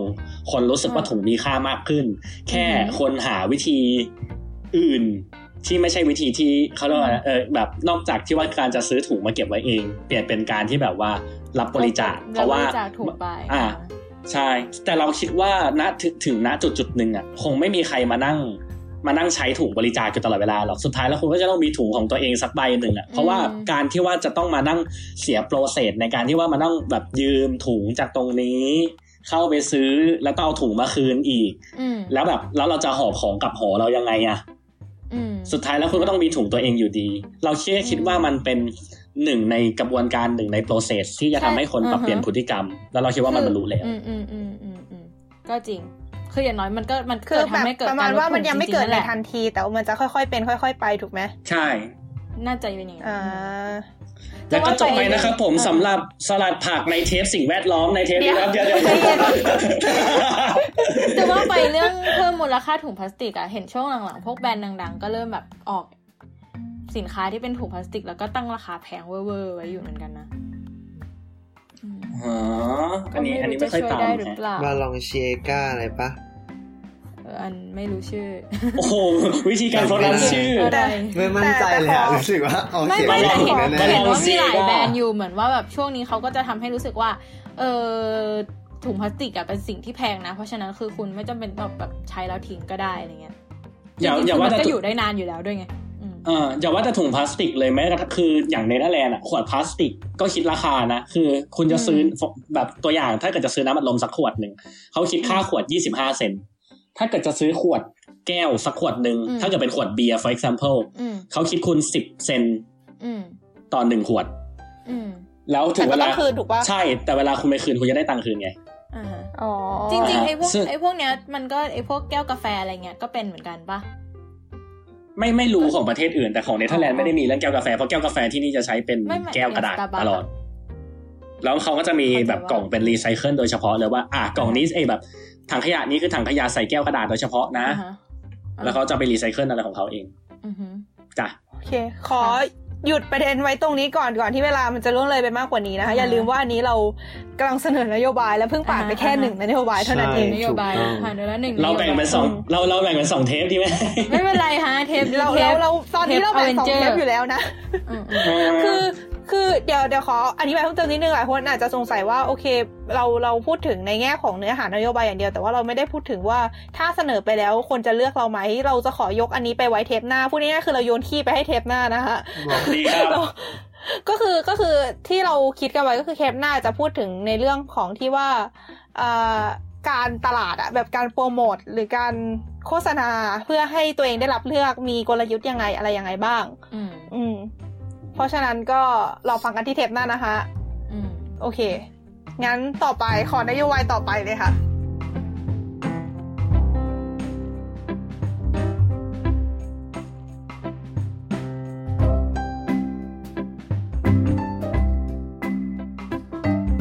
อ่าอืมโอ้โหแล้วนโยบายเมื่อกี้นี้คือแบบใหญ่มาก ใหญ่แบบเซ็ตแบบอื้อหือเอามาแบบมาใหญ่เลยอะแล้วเราจะเอาอะไรไปเที่ยววะ เอานโยบาเฮ้ยยกามัรนแพก็ทไม่ย์ต้มาองใหกาญ่รแพก็ได้ทย์เว้ยอ่าอ่าอ่าเอาเลยเอาเลยเอาเลยเออน่าสนใจมาเลยน่าสนใจมาเลยอืมมาคือมันคือปัจจุบันนโยบายการแพทย์เรามันเป็นแบบสามสิบาทรักษาทุกโรคอยู่ป่ะถูกไหมอ่าพอพอเก็ตแผนภาพรักรักษาทุกโรคฟรีไหมคือมันไม่ใช่อ่าเข้ามันใจมันเป็นมันเป็น feel ประมาณว่าสมมติว่าบ้านเขาอยู่เขตพื้นที่หนึ่งอะเขาก็ต้องไปรักษาตามโรงพยาบาลตามเขตพื้นที่ก่อนเนาะ แล้วก็อันนี้อันนี้คือพูดเผื่อคนไม่รู้ด้วยนะ แบบหมายถึงว่าว่าเอ้ยอ่าว่าฮะความจริงถือสิเป็ทนธิ์รัการกษาปูเป็นยังไง background คือหมายถึงว่ามันจะมีหลายคนที่เข้าใจผิดว่ารักษา30บาทเนี้ย สมมติเอิร์ธเป็นคนสงขลาเอออยู่ดีๆเอิร์ธบอกว่าเออเอิร์ธปวดหัวแล้วเอิร์ธอยากมาศิริราชเนี้ยการที่เอิร์ธมาศิริราชอะ ไม่ได้หมายความว่าเอิร์ธจะได้สิทธิ์สามสิบบาทนะ เพราะว่าเอิร์ธอยู่สงขลาใช่ไหมเอิร์ธก็เออเอิร์ธก็ต้องแบบ หาหมอที่แบบโรงพยาบาลชุมชนก่อนอะไรเงี้ยออที่เขารับสิทธิ์สามสิบใช่บาทที่ใช่เขาไหมก็คือเป็นสิทธิ์หมายถึงว่ามันก็จะมันมันคือโรงพยาบาลรัฐบาลมันรับอยู่แล้วอะแต่เหมือนกับว่า ชื่อเอิร์ธอะมันต้องอยู่ในทะเบียนว่าอะฉันอยู่ชุมชนนี้นะอ๋อเพราะว่าไม่งั้นอะถ้าเออคนมาออที่ศิริราชอะหมอก็ทำงาน load ปะ นึกออกใช่ไหมแล้วสมมติว่าเอิร์ดเป็นหนักจริงๆ เขาก็ค่อยส่งต่อมาเรื่อยๆ เออ อันนี้ที่ อันนี้คือสิ่งที่เขารู้สึกว่าคนไม่ค่อยรู้กันว่า เอ๊ะ มันไม่ใช่ว่าฟรีขนาดนั้น แต่คือความจริงแล้วอะถ้ามาดูอัตราการป่วยของคนไทยอะส่วนใหญ่อะมันเป็นโรคที่เรียกว่าโรคทำตัวเองอะนึกออกใช่ไหมอย่างอืมเบาหวานความดันอะไรพวกเนี้ยอือหืออืม ซึ่งถามว่าเราเหมือนกับเขารู้สึกว่าเราก็เสียงบประมาณไปกับพวกนี้เยอะอยู่ปะคือนโยบายที่เขาจะเสนอคือ นโยบายแบบช่วยกันออกอะนึกออกไหมอ๋อคือโคเพโคเพเมนต์อืมสิริวัตรเรียนมันไม่เคยมันก็มีมันไม่เคยมีคำนี้ในประเทศไทยมาสักพักแล้ว หมายถึงว่าเกี่ยวกับการแพทย์นะ เพราะว่าพอบอกว่าอือฮึตั้งแต่สมัยสมัยพูดได้เนอะสมัยทักษิณป่ะที่เขาบอกว่าฟรีอะ คือทุกคนอืมก็จะโอเคมีความสุขกับคำว่าฟรีมากเว้ย แล้วแบบกลายเป็นว่าก็จะมี mindset แบบนี้ ลองคิดภาพนะว่าทุกคนอะป่วยด้วยโรคตับมาจากการกินเหล้าแล้วทุกคนก็แบบมาหาหมอ แล้วทุกคนก็กลับไปแล้วทุกคนก็กินเหล้าเหมือนเดิม ใช่คือคุณภาพมันมันคือเรื่องของสุขภาพเขาอะแต่คือถ้ามองในเรื่องสังคมอะมันรวมถึงเงินที่เราต้องจ่ายเป็นค่ารักษา แล้วก็รวมถึงว่าเขาอาจจะทำงานไม่ได้ด้วยปะจากประสิทธิภาพการทำงานของเขาเนี่ยก็เลยรู้สึกว่าอืมโคเพเมนต์ควรเป็นอะไรที่เอามาใช้ในโลกที่เป็นแบบโลกทำตัวเองในประเทศไทย เออเอ่อแต่อก็ธิบาคืยออธิบายอีกทีได้ไหมว่า ถ้าเขเป็นถ้าสมมติว่าอ๋อก็ เหมือนสมมติว่าสมมติเขาป่วยมาใช่ปะเขาเป็นเขาเป็นโรคแบบ เอ่ออะไรดีอะเบาหวานเอาหมายเขากินเหล้าละกันเขากินเหล้าแล้วเขาเป็นโรคตับอย่างเงี้ยแบบ ก็คือมันเหมือนกับว่าเกิดจากการที่เขาทำตัวเองปะคือในการแบบเวลาบางครั้งการรักษาก็อาจจะมีแบบอะให้คุณอะงดลงงดเหล้านะ อย่างงู้นอย่างนี้แต่คือถ้าเขาไม่ทำตามอะ เราก็อาจจะต้องแบบมีการเปลี่ยนจากที่ว่าเป็น 30 บาท ก็เป็นแบบเก็บเขาครึ่งหนึ่งแล้วเราจ่ายครึ่งหนึ่งอะไรเงี้ยพอนึกออกใช่ไหมแต่คือมันอืมอะอันนี้พ่อเก็ตยังอะคือถ้าเก็ตแล้วเขาจะพูดถึงอ่าข้อเสียต่อเลยอ๋อเอ่อเออเดี๋ยวขอเสริมขอขอขอเป็นอ่าเสริมได้มากกว่าได้อ่าครับผมสำหรับคนที่ไม่เข้าใจนะครับผมการเออมันเออสิ่งเขาเรียกว่าทั้งหมดทั้งมวลเกี่ยวกับการแบ่งจ่ายของอ่า เขาเรียกว่าอะไรนะของประกันสุขภาพเนาะจะมีสามแบบนะครับผมอ่าฮะอย่างแรกคือ co-payment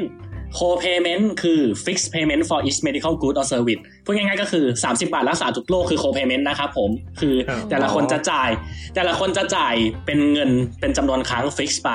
อืมอันนี้คือ co-payment อย่างที่ 2 คือ co-insurance ครับผม co-insurance เนี่ยจะเป็นการจ่ายเป็นเปอร์เซ็นต์ สมมติว่าถ้าเกิดคุณจะไปหาหมอ คุณ ไม่ว่าคุณตั้งแต่ตั้งแต่บาทแรกจนถึงพันบาทหมื่นบาทแสนบาทอะไรก็ว่ากันไปอืมเราออก 40%อีก 60%ประกันออกอะไรแบบนี้คือ co-insurance อืมเป็นเปอร์เซ็นขต์องญี่ปุ่นเป็นอันนี้ อย่างที่สามอืมของญี่ปุ่นแบบนี้อะอย่างที่สามคือ deductibles deductibles คือเอ่อเราจะต้องจ่ายเงินไปจนถึง certain amount และหลังจากนั้นคนอื่นจ่าย สมมติว่าเราอาจจะมีใบเรียอยู่ที่ 200 เราป่วยครั้งแรกเราไปหาหมอนู่นนี่นั่น เราจ่าย150อะไรเงี้ยจนถึง200บาทเราจ่ายเอง ตั้งแต่200บาทเป็นต้นไปคนอื่นจ่ายอือฮะอันนี้คือ3วิธีของการแบ่งจ่ายของระบบประกันสุขภาพ ครับผม เดี๋ยวเดี๋ยวคนต่อื่อนเลยจ่ายคือยังไง คนอื่นคือประชาชนหรือว่าคนอื่น เอออะก็คือแป๊บหนึงเออไม่เข้าใจตรงไหนอ๋อ เมื่อกี้ที่บอกอะไรนะ ถ้าเกินอะไรขึ้นไปคนอื่นจ่ายอ๋อคนอื่นก็คือแบบใครอะถ้าถ้าเกิดเกินขึ้นไปก็คือรัฐบาลจ่าย อันนี้คือพูดถึงหมายถึงแบบว่าถ้าเกิดเป็นสุขประกันสุขภาพแบบที่รัฐบาล cover นะอะสามอย่าง co-payment co-insurance deductible อ่า co-payment จ่ายเป็นยอดกลมๆ ยอดเดียวตลอด 30 บาทรักษาทุกโรคตัวอย่าง อย่างที่สอง co-insurance จ่ายเป็นเปอร์เซ็นต์ฟิกไปมอย่างที่สาม deductible คือแบบยอดแรกคุณจ่าย ไปจนถึงเออแบบพูดง่ายๆก็คือแบบว่าตั้งตั้งลิมิตไว้ว่าสองพันสามพันสี่พันนะฮะตั้งแต่บาทแรกจนถึงบาทที่สี่พันคุณจ่าย หลังจากนั้นรัฐบาลออกให้อ่าฮะเป็นสามแบบอืมในมุมมองของของไอนั่นคือไอความคิดจริงว่าที่แบบเราไหนพูดีดสุดเมื่อคะกี้มันคือ co คือ co insurance ปะเออ insurance ใช่โอเคส่วนในมุมมองของไอไอคิดว่าไหนดีสุดคะเออมันมีข้อดีข้อเสียคนละแบบ เดี๋ยวให้ เดี๋ยวให้นอนอดิสคัสทั้งหมดก่อนแล้วเดี๋ยวเราค่อยอ่าๆโอเคดิสคัส ต่อกันทีเดียว ในเรื่องของ pro payment ก็คือมีเสียงจากสวรรค์ไม่ใช่เสียงหลังไมค์บอกว่า คือในไทยอะก็มันเกิดขึ้นแล้วแต่ว่ากระแสตอบรับแย่อะไรเงี้ยตอนหลังก็เลยนั่นไป แต่ว่าถ้าตามที่ไอพูดเมื่อกี้เท่ากับว่า 30 บาทรักษาทุกโรคตอนเนี้ยก็ยังเป็นก็เป็น co payment ปะอืมอ่าฮะแต่ว่าเอ่อสิ่งสิ่งที่นอนออยากจะเสนอคือ co insurance co-insurance คือแบบแบ่งเป็นเปอร์เซ็นต์จ่าย ใช่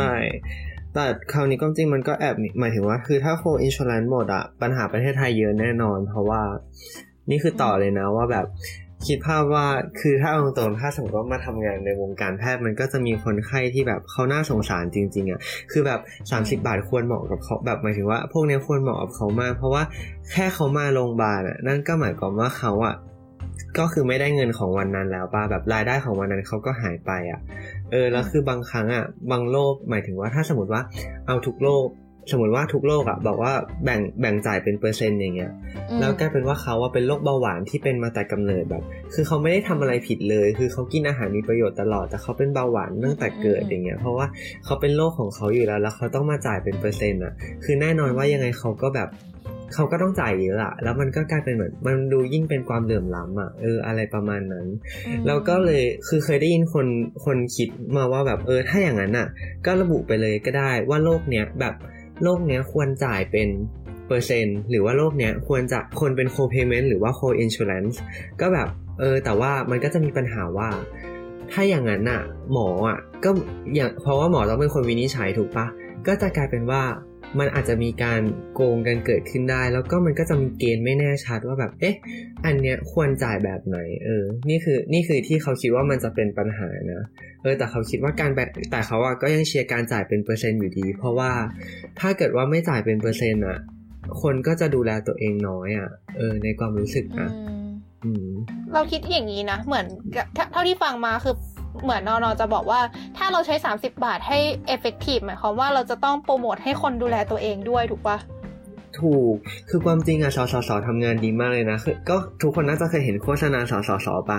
แต่ต่อให้โฆษณาดีขนาดไหนอะกับการกับความรู้สึกคนไข้ที่ว่า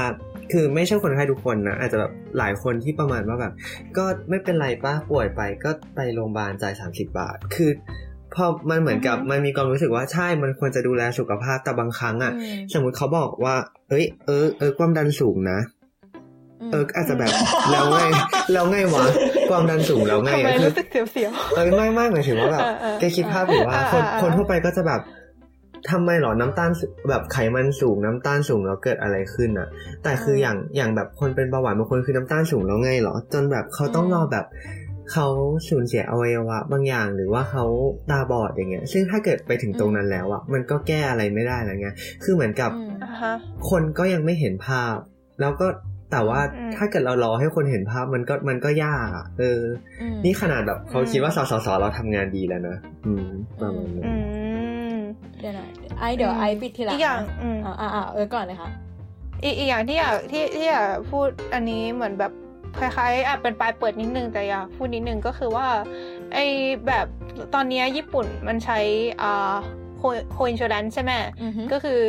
อ่าเราจ่ายประกันสุขภาพไปแบบเป็นรายปีอะแล้วก็เวลาเรามีเหตุต้องไปโรงพยาบาลหรือไปคลินิก ก็จ่ายแค่สามสิบเปอร์เซ็นอืมทีนี้เรารู้สึกว่าโหลดที่มันเกิดขึ้นกับแพทย์อะคือเหมือนกับว่าเมื่อกี้เราคือเราพูดกันในแง่ของคนไข้ใช่ไหมแต่ว่าอืมถ้าเกิดเราใช้โคอินช r แ n นอะโหลดที่เกิดขึ้นกับแพทย์มันจะน้อยลงมาก ๆ เพราะว่าแบบหมอแบบงานงานของหมอปัจจุบันคือหมอในไทยทำงานหนักมากใช่ไหมอืมแล้วแบบเหมือน เพราะว่าส่วนหนึ่งก็คือเพราะว่าแบบ เอ่อพอพอพอไอภาระทางทางเรื่องเงินและเรื่องแรงแรงกายอะแบบ คือก็ปฏิเสธไม่ได้ว่าไอ้สามสิบาทเนี่ยมันทำให้โรงพยาบาลมันต้องรับค่าใช้จ่ายเยอะอะไรประมาณเนี้ยอือืมมแต่ว่าถ้าเกิดเป็นโคอินช r แ n นมันก็จะลดภาระตรงนี้ได้อะไรประมาณนี้ กก็คิดว่ามันก็น่าจะดีต่อบุคลากรทางการแพทย์มากขึ้นอันนี้คือความเห็นเอิงนะ แต่คราวเนี้ยอืมเรารู้สึกว่าคนไทยอะยังแบบเรียกไงอะรายได้ต่อหัวต่อชั่วโมงอะไรเงี้ยมันก็ยังต่ำอยู่ถ้าเป็นแบบถ้าเป็นโคอินช r ลันจริง ๆ เนี่ย มันอาจจะยากในแง่ที่ว่า เปอร์เซ็นต์ของแต่ละคนมันไม่เท่ากันอะแล้วใช่ก็ใช่อันนี้เห็นด้วยจริง ๆ ก็มีหลังไมค์บอกมาว่าการที่มี 30 บาทอะทำให้คนล้มละลายจากค่ารักษาพยาบาลลดลงแบบ เอออย่างมีนัยสำคัญอะไรเงี้ยแต่ว่าถ้า 30 บาทอะมันยังทำให้คนใส่ใจสุขภาพตัวเองไม่ได้อะมันอะอาจจะมีจำนวนที่ได้ผลมากกว่านี้หรือเปล่า คือซึ่งซึ่งอันนี้ก็ต้องอาจจะต้องไปหากันว่า ราคาเท่าไหร่ที่จะทำให้คนรู้สึกว่าไม่อยากจ่ายขณะที่ดูแลสุขภาพตัวเองได้ อืมซึ่งนี่ก็ไม่ก็รู้เหมือนกันนะอาจจะเป็น ไปเปิดทิ้งไว้อะเนาะเพราะว่าอันนี้ก็แบบอืมไม่มีระบบอะไรที่ดีร้อยเปอร์เซ็นเพราะว่าแบบอืมมีข้อดีอืมข้อเสียเนาะอันนี้ใช่เพราะว่าใช่ก็ต้องซึ่งคอยปรับแบบใหม่ซึ่งข้อดีข้อเสียของทั้งสามอย่างอะเขามีเขามีคำนวณตามแบบหลักเศรษฐศาสตร์ไปเรียบร้อยแล้วนะว่าแบบมันมีข้อดีข้อเสียยังไงบ้างอะเออจัดมาฮะอะฮะอย่างแรกครับผมโคเพเมนต์ครับผมทุกคนจ่ายเงินยอดเดียวกันทั้งหมด ไม่ว่าคุณจะป่วยหนักป่วยเบายังไงก็ตามอือฮึอะฮะอันเนี้ยมันทำให้คนเขาเรียกว่าอะไรมันมีสิ่งที่เรียกว่า moral hazard เก็ตไหมคือแบบ moral hazard คือการที่คนแบบประพฤติตัวแบบเขาเรียกว่านะ แบบไม่ได้ไม่ได้โดยไม่ได้คำนึงถึงผลกระทบที่จะตามมา เพราะว่าแบบคอสเขามันเท่าเดิม แบบเออสิ่งที่เขาต้องจ่ายมันเท่าเดิม อ่าอ่าแบบเฮ้ยกูจะป่วยยังไงก็ได้อะเออกูจ่ายแค่อืมสามสิบอะอืมเออ แบบคือแบบเออใครจะจ่ายอะไรก็เรื่องของเขาดิไม่ใช่เรื่องของกูอะเขาจ่ายป้าอ่าฮะอะไรเงี้ยนึกออกอะฮะมันก็แล้วมันก็เลยทำให้แบบสุดท้ายแล้วสุขภาพคนก็ไม่ได้ดีเท่าไหร่นักแล้วก็แต่แล้วก็แบบภาระ ที่รับค่าใช้จ่ายหนักก็จะไปอยู่กับรัฐบาล อ่าอืมอืมใช่อย่างที่สองคือ deductible deductible เนี่ย อย่างที่บอกคือยอดแรกคุณจ่ายหลังจากนั้นเขาจ่ายอ่าฮะอะฮะแปลว่าแบบตอนป่วยเล็ก ๆ น้อยๆก็จ่ายน้อย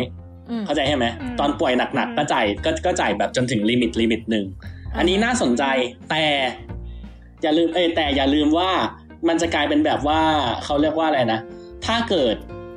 เขาป่วยน้อยๆเขาจ่ายตามจริงก็จริงถูกปะอ่าแต่ถ้าเกิดเขาป่วยหนักๆอะ ถ้าเกิดเขาป่วยหนักๆเขาก็ยังจ่ายสูงสุดแค่ limit เดิม ฉะนั้นก็จะกลับไปที่ปัญหาเดิมกับ co-payment ก็คือ คนที่ป่วยหนักก็ไม่ได้แคร์อะไร เข้าใจว่าแบบ คือแบบถ้าเกิดจะเขาป่วยก็มีแนวโน้มที่จะแบบคือสุดท้ายแอเขาดก็มิจ่ายดอะไรอย่างงี้ป่ะแค่นี้เพราะสุดท้ายเขาก็จ่ายแค่นี้อยู่ดีอะไรอ่าเงี้ยถูกถูกคือแบบสมมติว่าถ้าเกิดอย่างช่วงแรกอะเขาจะรู้สึกว่าเขามีปัญหา เพราะว่ายิ่งป่วยหนักเขายิ่งต้องจ่ายเยอะ แต่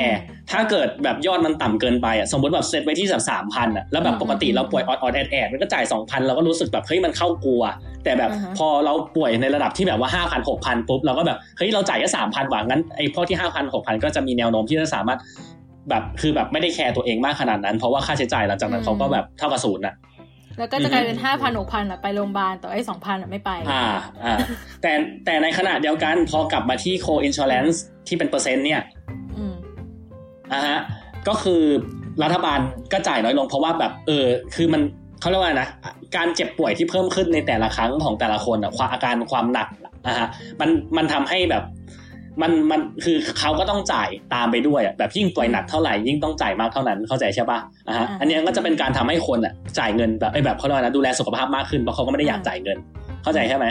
อืมอะฮะแต่ในขณะเดียวกันมันก็จะทำให้เกิดความเหลื่อมล้ำทางสังคม ในเชิงที่แบบว่า อ่า แต่ละคือแบบแต่ละคนมีทรัพย์สินไม่เท่ากันอะแล้วบางคนแบบป่วยในระยะที่เท่ากัน แต่ได้รับการทรีตไม่เท่ากันอืมซึ่งอืมอันอันนี้ก็คือเป็นเป็นสามปัญเป็นเป็นสามวิธีกับปัญหาของแต่ละวิธี ซึ่งทีเนี้ยถามว่าแล้ววิธีไหนมันจะเป็นวิธีที่มันมันมันดีที่สุดล่ะ อันนี้ก็ต้องขึ้นอยู่กับแต่ละรัฐบาลแล้วก็แต่ละสังคมด้วย ว่าอืมเขารู้สึกว่าอะไรคือสิ่งที่มีค่าที่สุดณขนาดนั้น ถ้าเกิดประเทศของถ้าเกิดแบบประเทศเป็นประเทศที่แบบเฮ้ยเงินเราไม่ได้เยอะอะเราเราไม่ได้แคร์เอ้ยเขาเรียกอะไรนะเราไม่ได้มีงบที่จะมาลงกับตรงนี้เยอะขนาดนั้นนะอ่าฮะสิ่งที่ดีที่สุดก็คงจะเป็นแบบพวกเขาเรียกนะโคอินชอ r แลนซ์ co-insurance เพราะว่าอ่าฮะเรามั่นใจว่าแบบคนจะดูแลตัวเองมากขึ้น เงินไม่เข้ากับ เงินไม่ได้ลงไปกับรัฐบาลเยอะเข้าใจใช่ไหมอืมอ่าฮะอืมแต่ถ้าเกิดคุณรู้สึกว่าสิ่งที่มันมีค่ามากกว่าคือการให้แต่ละคน เขาเรียกว่านะแบบได้เข้าถึงสิทธิในการรับการรักษาพยาบาลที่เท่ากัน co-payment กับ deductible ก็ดูจะเป็นคำตอบที่มากกว่าอืมแต่ทั้งนี้และทั้งนั้นมันมี paper ออกมาด้วยนะ ที่บอกว่าแบบเอ่อการที่ชำระเงินแบบ co-payment น่ะไม่ได้ส่งผลกระทบต่อการประพฤติของแต่ละคน อันนี้เราไม่แน่ใจเหมือนเราเคยเห็น paper ผ่านๆเดี๋ยวถ้าเกิดเจอเดี๋ยวจะเอ๊ะอะฮะก็แล้วคืถ้าอเกิดใครมีข้อมูลเพิ่มเติมอะไรก็มาคอมเมนต์บอกกันได้นะคะ อ่าแต่ถือเป็นนโยบายที่เถียงกันมาเป็นเป็นสิบปีแล้วนะอืมเรื่องเรื่องอ่าฮะเรื่องเป็นเรื่องทศวรรษแนวทางการจ่าย ไม่ใช่แค่ในไทยด้วยถูกไหมใช่ในเขาต่างประเทศด้วย ใช่เถียงกันทั่วโลกจ้าอืมอืมอเมริกาก็เคยมีโอบามาแคร์ใช่ไหมที่เคยเป็นประเด็นกัน ใช่อืมถือเป็นเรื่องที่น่าโอเคสนใจครับ โอเคไหนๆก็เปิดมาแล้วถ้างั้อะนอธิบายโอบามาแคร์ด้วยเลยค่ะเดี๋ยวเดี๋ยวเดี๋ยวเฮ้ยเดี๋ยวอันนี้อันนี้คิดว่าเดี๋ยวมันจะยาวเกินไป เอาเป็นว่าถ้าเกิดใครสนใจก็ลองไปหาข้อมูลกันดูแล้วกัน อืม ก็เพราะว่าตอนนี้มันก็ค่อนข้างยาวแล้วเออก็ตอนก็ประเด็นนี้ขอจบไว้ตรงนี้แล้วกันเนาะอืม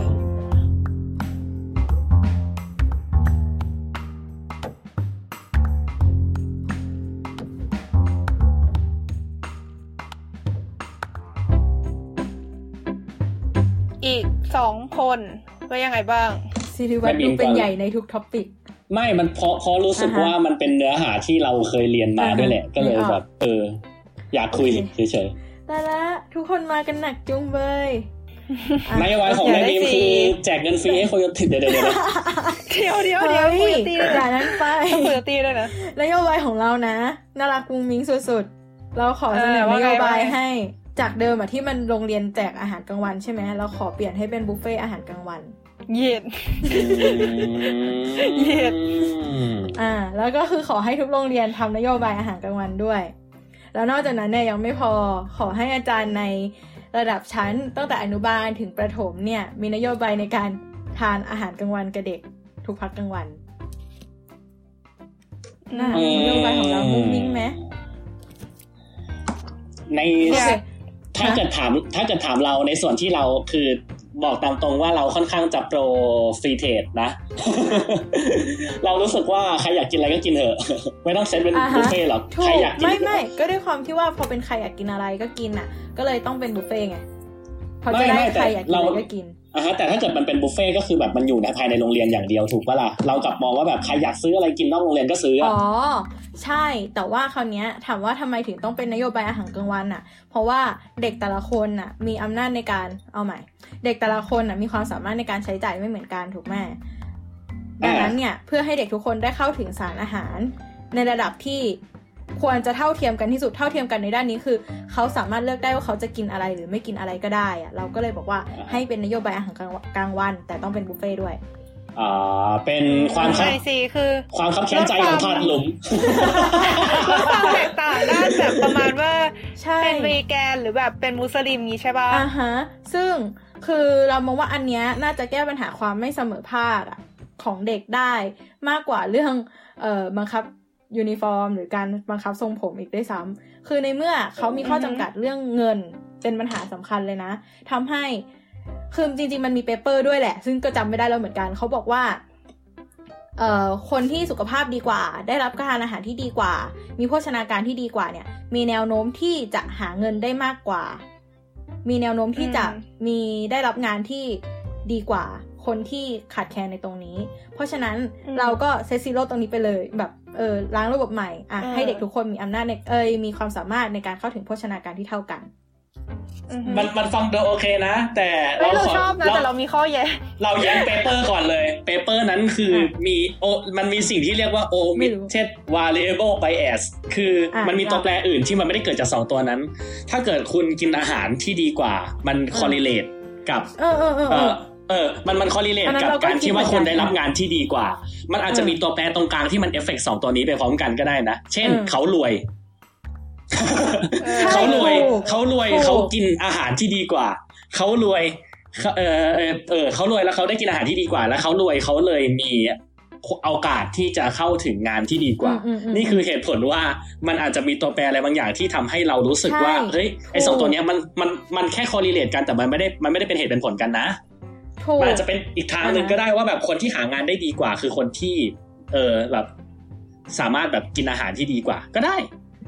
ใช่คือจริง ๆ แล้วคือมันไม่จำเป็นด้วยว่ามันจริง ๆ มันอาจจะกลับกันเลยก็ได้ อาจจะแบบไม่ใช่หนึ่งไปสองสองไปหนึ่งหรืออะไรก็ตามแต่ แต่ทางนี้ทางนั้นเนี่ยก็คือถามว่าทำไมต้องเป็นอย่างนี้ คือ ก็นั่นแหละหนึ่งความเท่าเทียมสองมันก็ดีต่อสุขภาพเด็กเองด้วยสามแต่แต่อันนี้อะอืมอืมต่อต่อแต่ต่ออันนี้อะไรเหรอ ไม่ไม่คือ อันนี้ขอแย้งไอนิดนึงว่าอ่าเรื่องสารอาหารทำให้เด็กมีพัฒนาการทางสมองนี้ขึ้นอันนี้มันจริงปะคือ คือเรารู้สึกว่าอย่างน้อยไอตัว paper นั้นนะเราไม่รู้แต่อย่างน้อยที่แน่ ๆ ก็คือสารอาหารที่ครบถ้วนสมบูรณ์จะทำให้การเจริญเติบโตของเด็ก สมบูรณ์อันเนี้ยเรารู้ว่าจริงอ่าอ่าอันอันโดยอันโดยไม่มี paper นะอันนี้อันนี้เขาบอกไว้โดยไม่มี paper แต่อันเนี้ยเรามองว่าจริงอ่าอ่าอันนะคะอันอันนี้ก็เข้าใจแต่ในคือในทางสุขภาพด้วยอะไรด้วยอ่าก็อันอันนั้นอันนั้นอันนั้นคือ science related ไง แต่เขาแค่ชี้ให้เห็นเฉยๆว่าถ้าเกิดเอา income ในอนาคต กับเอาการเข้าถึงอาหารในอดีตมาเทียบกันมันไม่ได้หรอก อ๋ออ่าอ่าฮะแล้วอ่าแต่อีกอย่างว่าเอาอีกอย่างหนึ่งอ่าอีกอย่างหนึ่งที่ทำให้รู้สึกว่ามันจะไม่โอเคคืออะไร คือคือลองจินตนาการโฟเฟสป่ะลองจินตนาการโรงเรียนโรงเรียนหนึ่งนะอ่าอะฮะฮะ เรามีคนจนคนฐานะปานกลางคนรวยอ่าฮะอะฮะ ถามว่าถ้าเกิดเราให้เขากินแบบบุฟเฟ่ต์อะอันนี้หมายความว่ามันจะรวมไปอยู่ในค่าเทอมถูกไหม อันเนี้ยคือเป็นประเด็นที่ต้องอ่าที่ที่อาจจะต้องแบบไม่มีกันไม่เพราะว่าไม่แต่ถ้ามันเป็นสวัสดิการจากรัฐเออถูกคือใช่แต่แม่บีมของแม่บีมคือเป็นสวัสดิการจากรัฐเลยถูกปะอืมอ่าทางนี้คือใช้สูตรโกงเกมว่าไม่ได้บอกว่ามีงบประมาณเท่าไหร่นะเอออ่าอ่าเข้าใจกดสูตร cheat เงิน infinityอใช่ใช่กดสูตรว่าว่าประเทศคำว่านี้บุฟหาเงินได้ทั้งหมด อ่าอ่าแป๊บนึงอ่าสงสัยว่าทำไมอยากรู้ว่าคำว่าบุฟเฟ่ต์คือกินเท่าไหร่ก็ได้ถูกไหมเออ เขาแค่สงสัยว่ามันจะทำไมส่งเสริมเรื่อทำงไมความไม่อ้วนกลัหวรือเปล่าปัญหาเด็กอ้วนเหรอทำไมไม่กลัวปัญนั่หานว่า เด็กเคยเปลี่ยนจากคำว่าเด็กขาดสารอาหารเป็น malnutrition malnutrition ได้ไหมคือหมายถึงว่า อาจจะไม่กินผักเลย ซึ่งแบบหมายถึงว่าความจริงการคุมถาดหลุมเขาว่าก็หมายก็ไม่ได้แย่แต่ว่าก็อาจจะเพิ่มตัวเลือกให้เด็กมากขึ้น เช่นอาจจะแบบ คือเขารู้สึกว่าคำว่าบุฟเฟ่ต์มันจะดูมันจะดูกว้างไปเปล่าเพราะมันกลายเป็นว่าเหมือนจะกินอะไรก็ได้ ในขณะที่ถ้าเปลี่ยนเป็นแบบ เหมือนมีเมนูให้เลือกไหมเหมือนเวลาเราไปโรงแรมที่มันไม่ได้แพงมาก มันก็จะถามเราป่ะแบบพรุ่งนี้เช้าสนใจเมนูไหนคะเออที่แบบให้เราติ๊กติ๊กติ๊กอะ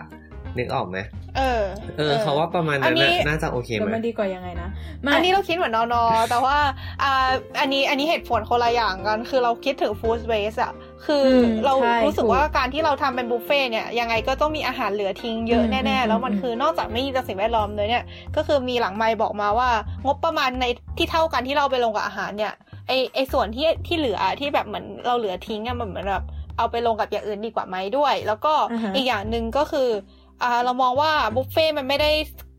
ขจัดความแตกต่างอย่างแท้จริงอะคืออือหืเหมือน อันเนี้ยเราเราจำได้ว่าเราเคยพูดไปแล้วในสักเทปหนึ่งอาจจะเป็นเทปอนาคต แต่ว่าขอเอามารีรันแล้วกันก็คือว่า เรานึกภาพเรามีคนมุสลิมใช่ปะอืมแล้วมีคนวีแกนใช่ปะแล้วก็อืมมีคนที่กินได้ทุกอย่างใช่ปะอ่าฮะทีเนี้ยเราให้เขาไปกินแบบบุฟเฟ่ต์แต่ว่า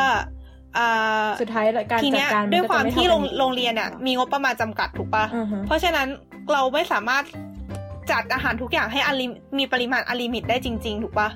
ทีเนี้ยอืมอืมอืมสมมุติว่าคนคนปกติอยากกินอาหารวีแกน คนปกติอยากกินอาหารฮาลาลอ่าฮะแล้วเขาไปตักลุมตักตักตักตักตักจนกระทั่งอาหารพวกนั้นมันหมดอืมแล้วสุดท้ายคนวีแกนกับคนมุสลิมอะซึ่งมีตัวเลือกน้อยกว่าในการเลือกกินอะก็คือไม่ได้กินอยู่ดีอะคือเรากำลังชี้ให้เห็นว่าอืมเนี่ยมันดูเหมือนจะขจัดความ ความไม่เท่าเทียมความแตกต่างอะนะ แต่ว่าจริง ๆ แล้วมันมีคนที่ตัวเลือกเยอะกว่าคนตัวเลือกน้อยกว่าด้วย แล้วยังไงคนตัวเลือกน้อยกว่าก็เสียเปรียบเว้ยแต่ว่าถ้าใช้แบบน้ำหนึ่งอะที่แบบติ๊กติ๊กติ๊กติ๊กเมนูอะแบบนั้นเราคิดว่าน่าจะน่าจะดีกว่า คือคนตัวเลือกน้อยกว่าก็อาจจะน้อยกว่าอยู่ดีอะแต่ว่าคนตัวเลือกน้อยกว่าก็อาจจะมีตัวเลือกน้อยกว่าอยู่ดี แล้วก็อาจจะมีความไม่เท่าเทียมกันนิดนึง แต่ว่าเรารู้สึกว่ามันมันมันน่าจะ ให้ผลที่ดีกว่าเป็นจัดอ่าฮะบุฟเฟ่ต์นะ อันนี้ในความเห็นของเรา เออถ้าคือเราว่าของนอนอเวิร์กตรงที่ตรงฟู้ดลอสนี่แหละ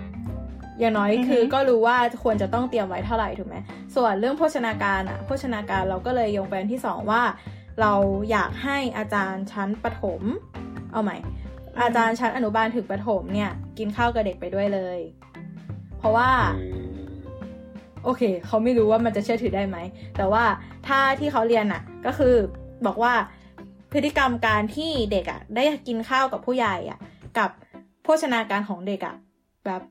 เรียบเรียงคำแบบเอ่อการที่เด็กได้ทับทานอาหารร่วมกับผู้ใหญ่อะจะทำให้เด็กอะมีโภชนาการที่ดีขึ้น เพราะว่ามันมีการนั่นแหละถ่ายทอดความรู้โดยที่ไม่ใช่การสอนอะ ไม่ใช่การสอนอ๋อแบบมานั่งบอกว่าไอเราจะต้องทีกินอะไรกี่เปอร์เซ็นต์อะไรกี่เปอร์เซ็นต์อะไรกี่เปอร์เซ็นต์นะอะไรประมาณนี้อืมแต่พูว่าดง่ายๆเด็กอะฮะเออแต่พูดง่ายๆว่า พูดง่าย ๆ ก็คือแบบเหมือนเด็กนั่งกับผู้ใหญ่ แล้วก็แบบ ทำไมไม่กินผักล่ะอย่างเงี้ยเออเด็กมันก็ต้องเดี๋ยวเดี๋ยวเด็กประมาเด็ณกมันก็ต้องกินแบบนั้นแหละ เด็กมันก็ต้องกินแหละ เด็กมันก็จะแบบอืมฮึไม่อยากกินหรอกแต่กินก็ได้อะไรอย่างกินเงี้ยผักสิลูกใช่แล้วคือนี่ไงบรอกโคลี่อร่อยนะเออพอมันผ่านผ่านๆไปเงี้ยมันก็จะดีขึ้น ซึ่งอันเนี้ยมันเป็นปัญหาของญี่ปุ่นตอนนี้เหมือนกันว่าเด็กเดี๋ยวนี้มีโภชนาการที่แย่ลง ซึ่งมันสอดคล้องกับจำนวนเวลาที่เด็กอะ่ะไม่ได้กินข้าวกับ คนในครอบครัวหรือคนในบ้านหรือคนที่เป็นผู้ใหญ่อ่าฮะเออซึ่งเหตุผลสำคัญของการที่เวลาส่วนเนี้ยมันลดลงไปก็คือเด็กอะเรียนพิเศษกันมากขึ้น คุ้นๆมากเลยโอ้คล้ายๆประเทศแถวนี้เออความชีวิตคล้ายๆประเทศวากันดาฟังเออคล้ายๆวันกันดาขอโทษอะไรอย่างนี้อืมซึ่งอืมอืมอืมซึ่งซึ่งเขาถ้าด้วยความที่คณะเราไอ้เหี้มายเรียนเรื่องเนี้ยเราเข้าใจนะเลยอะมันก็ซีเรียสกับเรื่องนี้นั่นแหละเอออือฮึเอ้ยอันนี้ขอขอขอพูดความดราม่าส่วนตัวเว้ยอ่าเราเคยมีช่วงชีวิตที่ ข้าวเช้ากับข้าวเย็นกินบนรถแล้วข้าวกลางวันกินที่โรงเรียนอะอ่าอ่าฮะ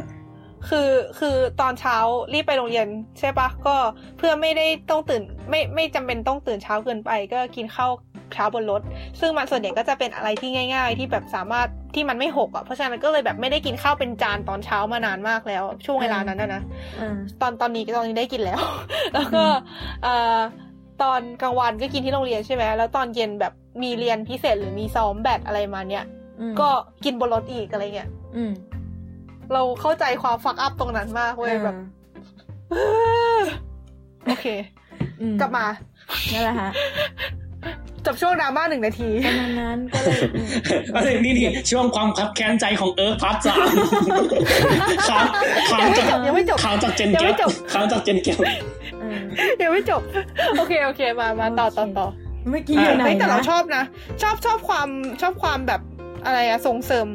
เขาเรียกอะไรอะคือคือแบบเอาจริงอะมันมันเป็นเรื่องพื้นฐานที่หลาย ๆ คนจะมองข้ามไปเว้ยเรื่องของโภชนาการอะซึ่งจริง ๆ มันสำคัญมากสำมันคัญสำคัญในมๆพัฒนาการของเด็กมๆอืม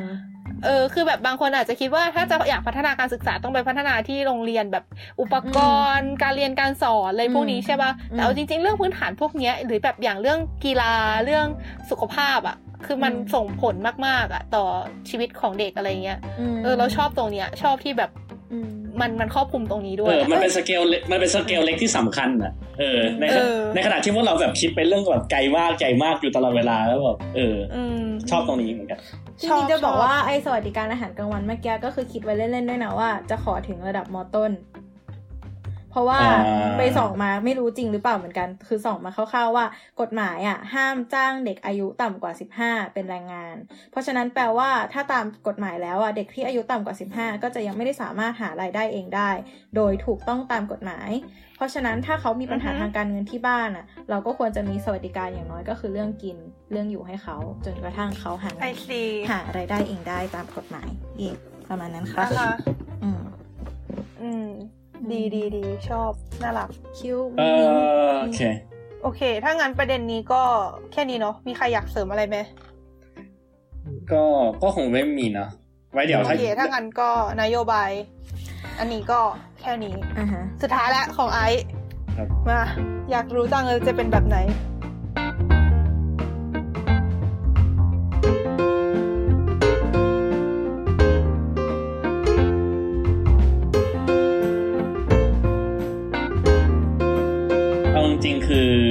ไม่ไม่ได้คิดมาก่อนอะนะ แต่ถ้าเกิดแบบให้มองรอบให้มองรอบตัวแบบแวบแรกแบบ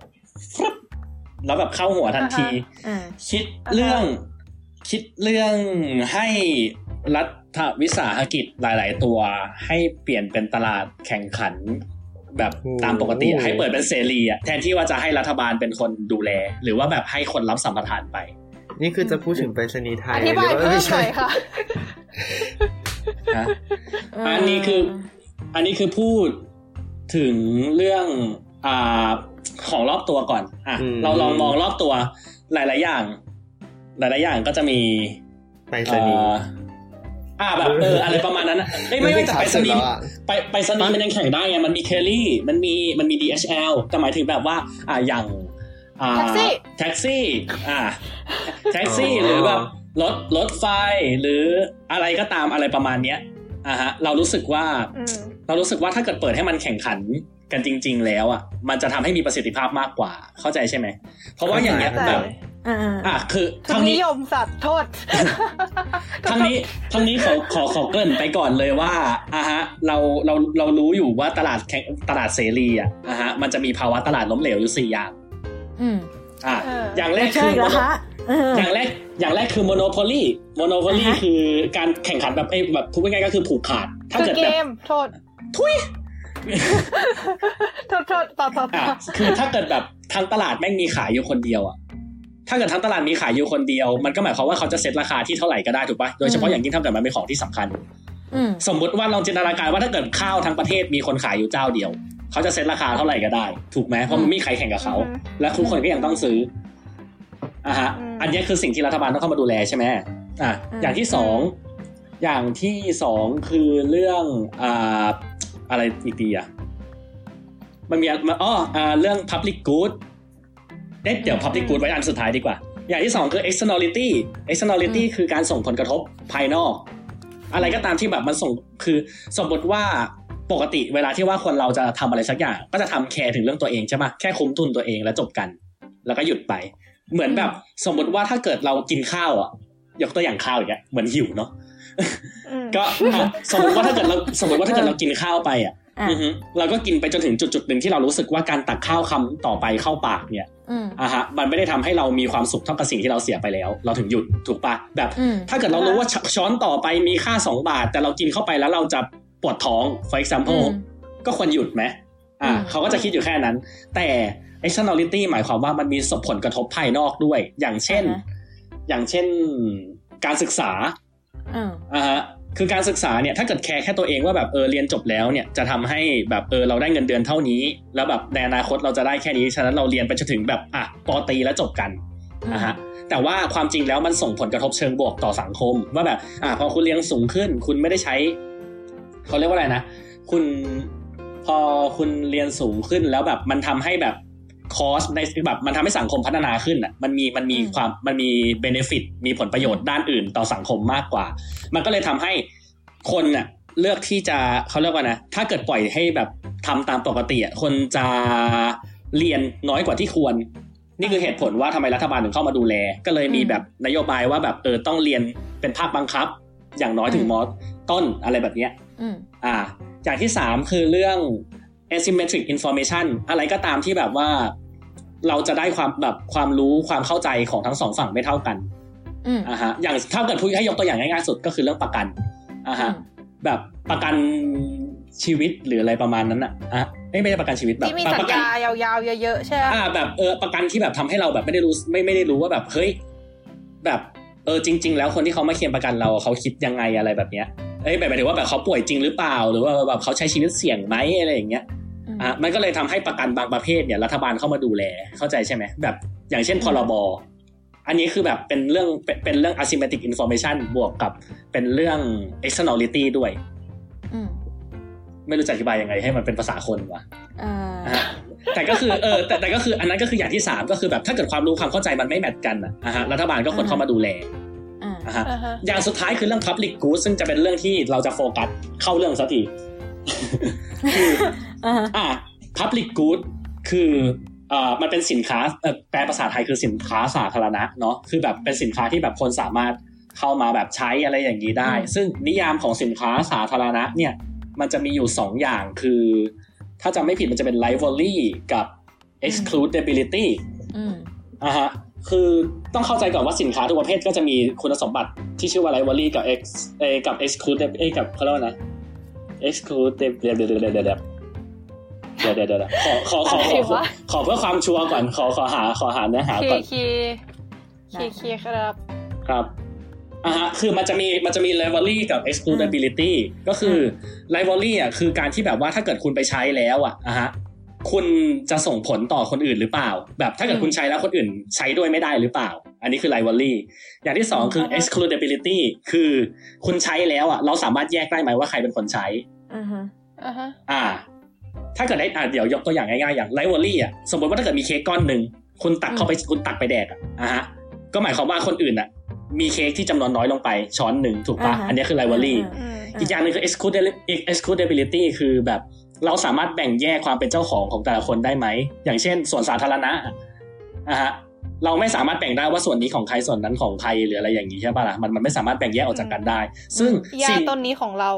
ซึ่งสินค้าสาธารณะจะต้องมีคุณสมบัติทั้งสองอย่างเนี้ยเป็น non rivalry และ non excludability คืออม non rivalry คือ ใช้แล้วแบบมันจะไม่สามารถแบบ ไม่หมดไป อ่า ใช้ใช้แล้วมันจะบอกยังไงดีว่า เออ คือแบบการที่ว่าเราใช้คนหนึ่งแล้วมันไม่ได้ส่งผลกระทบต่ออีกคนหนึ่งอะอืมเข้าใจใช่ไหมอืมอืมอะแล้วก็ในขณะเดียวกัน มันก็ไม่สามารถที่ว่าจะแบ่งแยก กันได้ด้วยว่าแบบเฮ้ยแบบอันนี้ของกูนะมึงห้ามใช้อ่าฮะอืมนะฮะถ้าเกิเช่ดนเช่นเช่นเช่นอากาเอศอเช่นอะอะไม่ปัญหาฮะปัญหาคือไอสิ่งที่ไอสิ่งที่เป็น public ไอสิ่งที่เรียกว่า public good หรือสินค้าสาธารณะเนี่ยมันไม่มีอยู่จริงเว้ยคือไม่ว่าคุณจะใช้หาอะไรก็ตาม เนี่ย มันจะต้องมีไม่ว่าแบบคุณมีใช้ผลกระทบมีแน่ผลนอกนระทบใช่ไหต่มอคนอื่นอืมหรือไม่ก็เออหรือหรือไม่ก็แบบสามารถแบ่งแยกได้แน่นอนอยู่แล้วอ่าฮะคือมันมันมันอ่าฮะมันไม่มีอยู่จริง ฉะนั้นไอ้ตัวซึ่งถ้าเกิดให้ยกตัวอย่าง ที่แบบเขาจะชอบใช้กันนะนะเรื่องแบบ public good อย่างเช่น การป้องกันประเทศ หรือการดับเพลิง for example อะสมมติ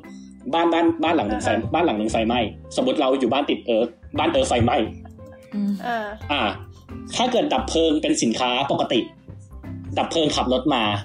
อืมดับแล้วเหมือนกับว่าแบบเขาเรียกว่าอะไรนะคือถ้าเกิดบ้านเอิร์กไม่มีตังค์จะดับเพลิงอะไม่ไม่ไม่มีตังค์จ่ายค่าดับเพลิงอะเราก็ต้องปล่อยบ้านเอิร์ธไหม้ถูกปะ อะฮะอืมแต่ประเด็นคือถ้าเกิดบ้านเอิร์ธยังไหม้อยู่อะอีกหน่อยก็จะลามมาบ้านเราอะอ่าอะฮะ ซึ่ง อ่า อันนี้ก็คือเหตุผลว่าแบบ การที่แบบว่าเอิร์ธไม่มีปัญญาจ่ายค่าดับเพลิงอะมันจะส่งผลต่อบ้านอื่น ๆด้วย นี่คือเหตุผลว่าทำไมรัฐบาลถึงเข้ามาดูแลเรื่องการดับเพลิงอ่าฮะ get ไหม อ่าฮะเพราะมันไม่เข้าใจเพราะมันไม่จำเป็นต้องจ่ายนู่นนี่นั่นอ่าฮะหรือการป้องกันประเทศอย่างเงี้ย ประเทศเป็นของเราแม้ว่าความจริงจะไม่ใช่ แต่เอ่อฮะตบปากเดี๋ยวนี้ไอ้ตบปากแล้วพูดใหม่ก็คืออ่าอ่าเราเราเราเป็นประชากรคนหนึ่งของประเทศอ่านะฮะอ่าแต่ว่าโอเคมันมันไม่ได้มีมันไม่ได้มีสิทธิว่าแบบเอ้ยถ้าเกิดเราจ่ายแล้วเราจะได้รับการป้องกันประเทศมากกว่าชาวบ้านเขาเข้าใจใช่ไหมคือมันไม่สามารถทำแบบนั้นได้ สมมติว่าถ้าเกิดแบบมีโจรมีฆ่าศึกบุกเข้าประเทศมีสงครามนู่นนี่นั่นเต็มไปหมด คนที่จ่ายเงินคือคนที่คือคนที่มีทหารล้อมบ้านเนาะมันก็คงไม่ work แบบนั้นเข้าใจใช่ไหมนี่คือเหตุผลว่าทำไมทำไมรัฐบาลถึงต้องเข้ามาดูแลอะไรพวกนี้ แต่อืมเรากลับมองว่าอีพวกอย่างรถไฟ แท็กซี่ หรืออะไรแบบเนี้ย มันมันมันมันไม่ใช่มันไม่ใช่สินค้าสาธารณะ แล้วมันไม่ได้ส่งผลกระทบอะไรใดอืมๆที่จะเขาเรียกว่าอะไรนะที่ที่ที่รัฐบาลจำเป็นต้องเข้ามาแทรกแซงดูแล ไม่ได้มีเหตุผลใด ๆ ทั้งสิ้นเลยอืม แล้วเราก็เลยรู้สึกว่าแบบถ้าเกิดแบบเอกชนเข้ามารับตำแหน่ง เข้ามารับหน้าที่ในแต่ละจุดในแต่ละจุดปล่อยให้เขาแข่งขันกันไปเองเนี่ยอืมันจะส่งผลให้เขาเรียกว่านะให้มันเกิดประสิทธิภาพเกิดการแข่งขัน เข้าใจใช่ป่ะเวลาเราแข่งขันเราก็ต้องพัฒนาเข้าใจตัวเองไปเรื่อยๆ อย่าแบบอ่าฮะเหมือนแบบ ถ้าเกิดแบบมีวิ่งแข่งอะแล้วแบบคนวิ่งแข่งแม่งมีอยู่คนเดียวอะแล้วถามว่าแบบคือเขาเขาจะวิ่งไหมอะคือเขาจะเดินถึงพบหน้าชาติหน้ามัน คือเขาก็ไม่จำเป็นต้องกลัวว่าจะมีใครแซงอืมอืม เข้าใจใช่ป่ะอืมแต่ถ้าเกิดมันเกิดมีการแข่งขันมีการแบบต่อสู้กัน ไม่ว่าจะด้านราคาหรือไม่ว่าจะด้าน ไม่ว่าจะด้านคุณภาพนะฮะคนที่ได้รับประโยชน์คือใครก็คือผู้บริโภคถูกปะอืมนะฮะถ้าเกิดให้ยกตัวอย่างก็อย่างเช่นอุปเออร์กับกลับอันนี้เพื่อไม่ให้โดนฟ้องนะฮะอ่าอ่าโอเคโอเค ตกใจไปแป๊บหนึ่งอ่าฮะอืมครับ อ่า อะไรประมาณนั้นกลับกับแล้วอ่านะฮะถ้าเกิดให้ยกตัวอย่างอย่างต่างประเทศอย่างพูดง่ายๆ อย่างเนเธอร์แลนด์อีกแล้วใกล้ตัว คือออือฮึ ที่เนี่ยรถไฟอะคืออ่าจริงอยู่ว่าแบบมันจะมีองค์กรใหญ่ที่ชื่อว่า NS ที่ดูแลเรื่องรถไฟและ ProRail ที่ดูแลเรื่องรางอืมแต่อือฮึบริษัทที่ provide การวิ่งรถอะแตกต่างกันไปนะ คือเขาแค่ใช้รางของ ProRail คือ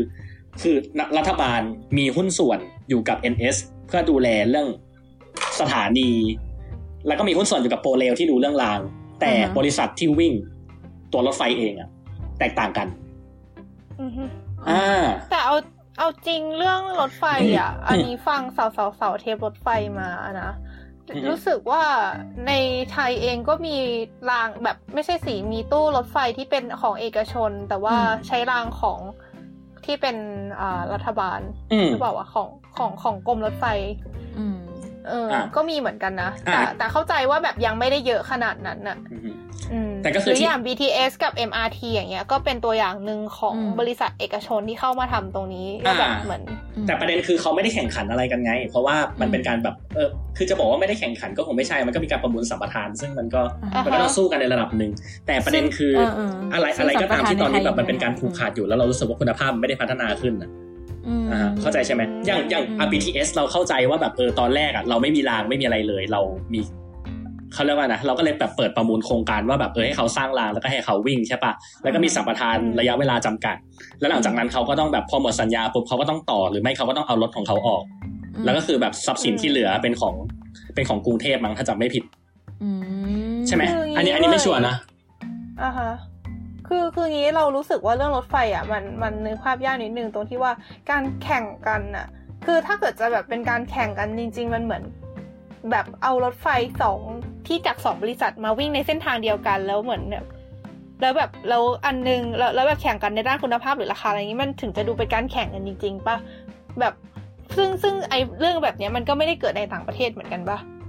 เอ่อถามว่ามันเกิดขึ้นไหมมันเกิดขึ้นนะ ก็อย่างแต่ว่าคือเขาเรียกว่าอะไรอะเหมือนกับว่ามันก็จะดูเรื่อง cost efficiency อะแบบหมายถึงว่าแบบความคุ้มทุนของแต่ละของของแต่ละ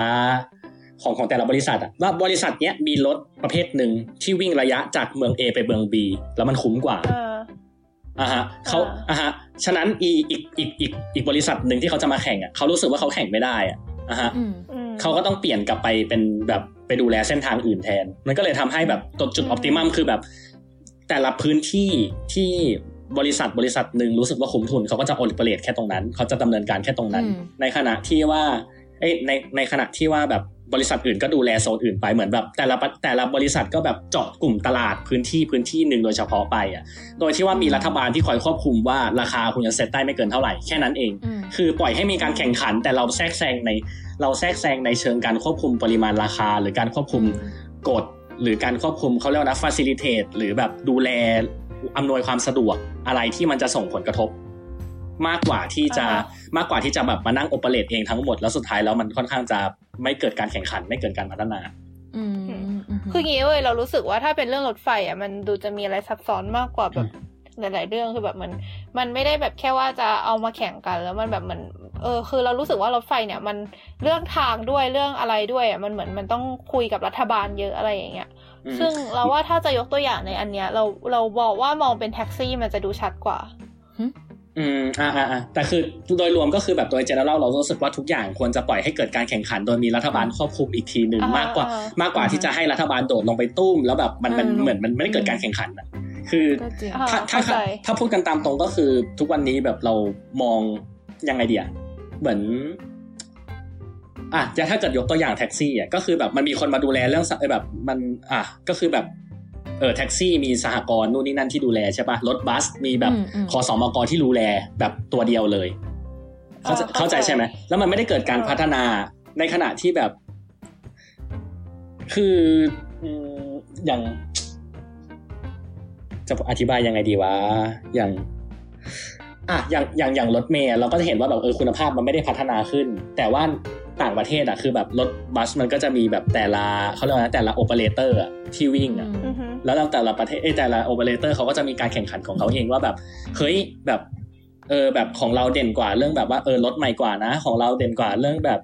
เออแบบเร็วกว่านะ หรืออะไรประมาณนั้นน่ะ ซึ่งเรารู้สึกว่ามันได้แข่งขันมันได้สู้กันอืมมากกว่าที่จะแบบ เออแบบมีคนเดียวเหมาไปหมด แล้วมันก็ไม่พัฒนาขึ้นสักทีแล้วทำอะไรก็ไม่ได้อ่าฮะ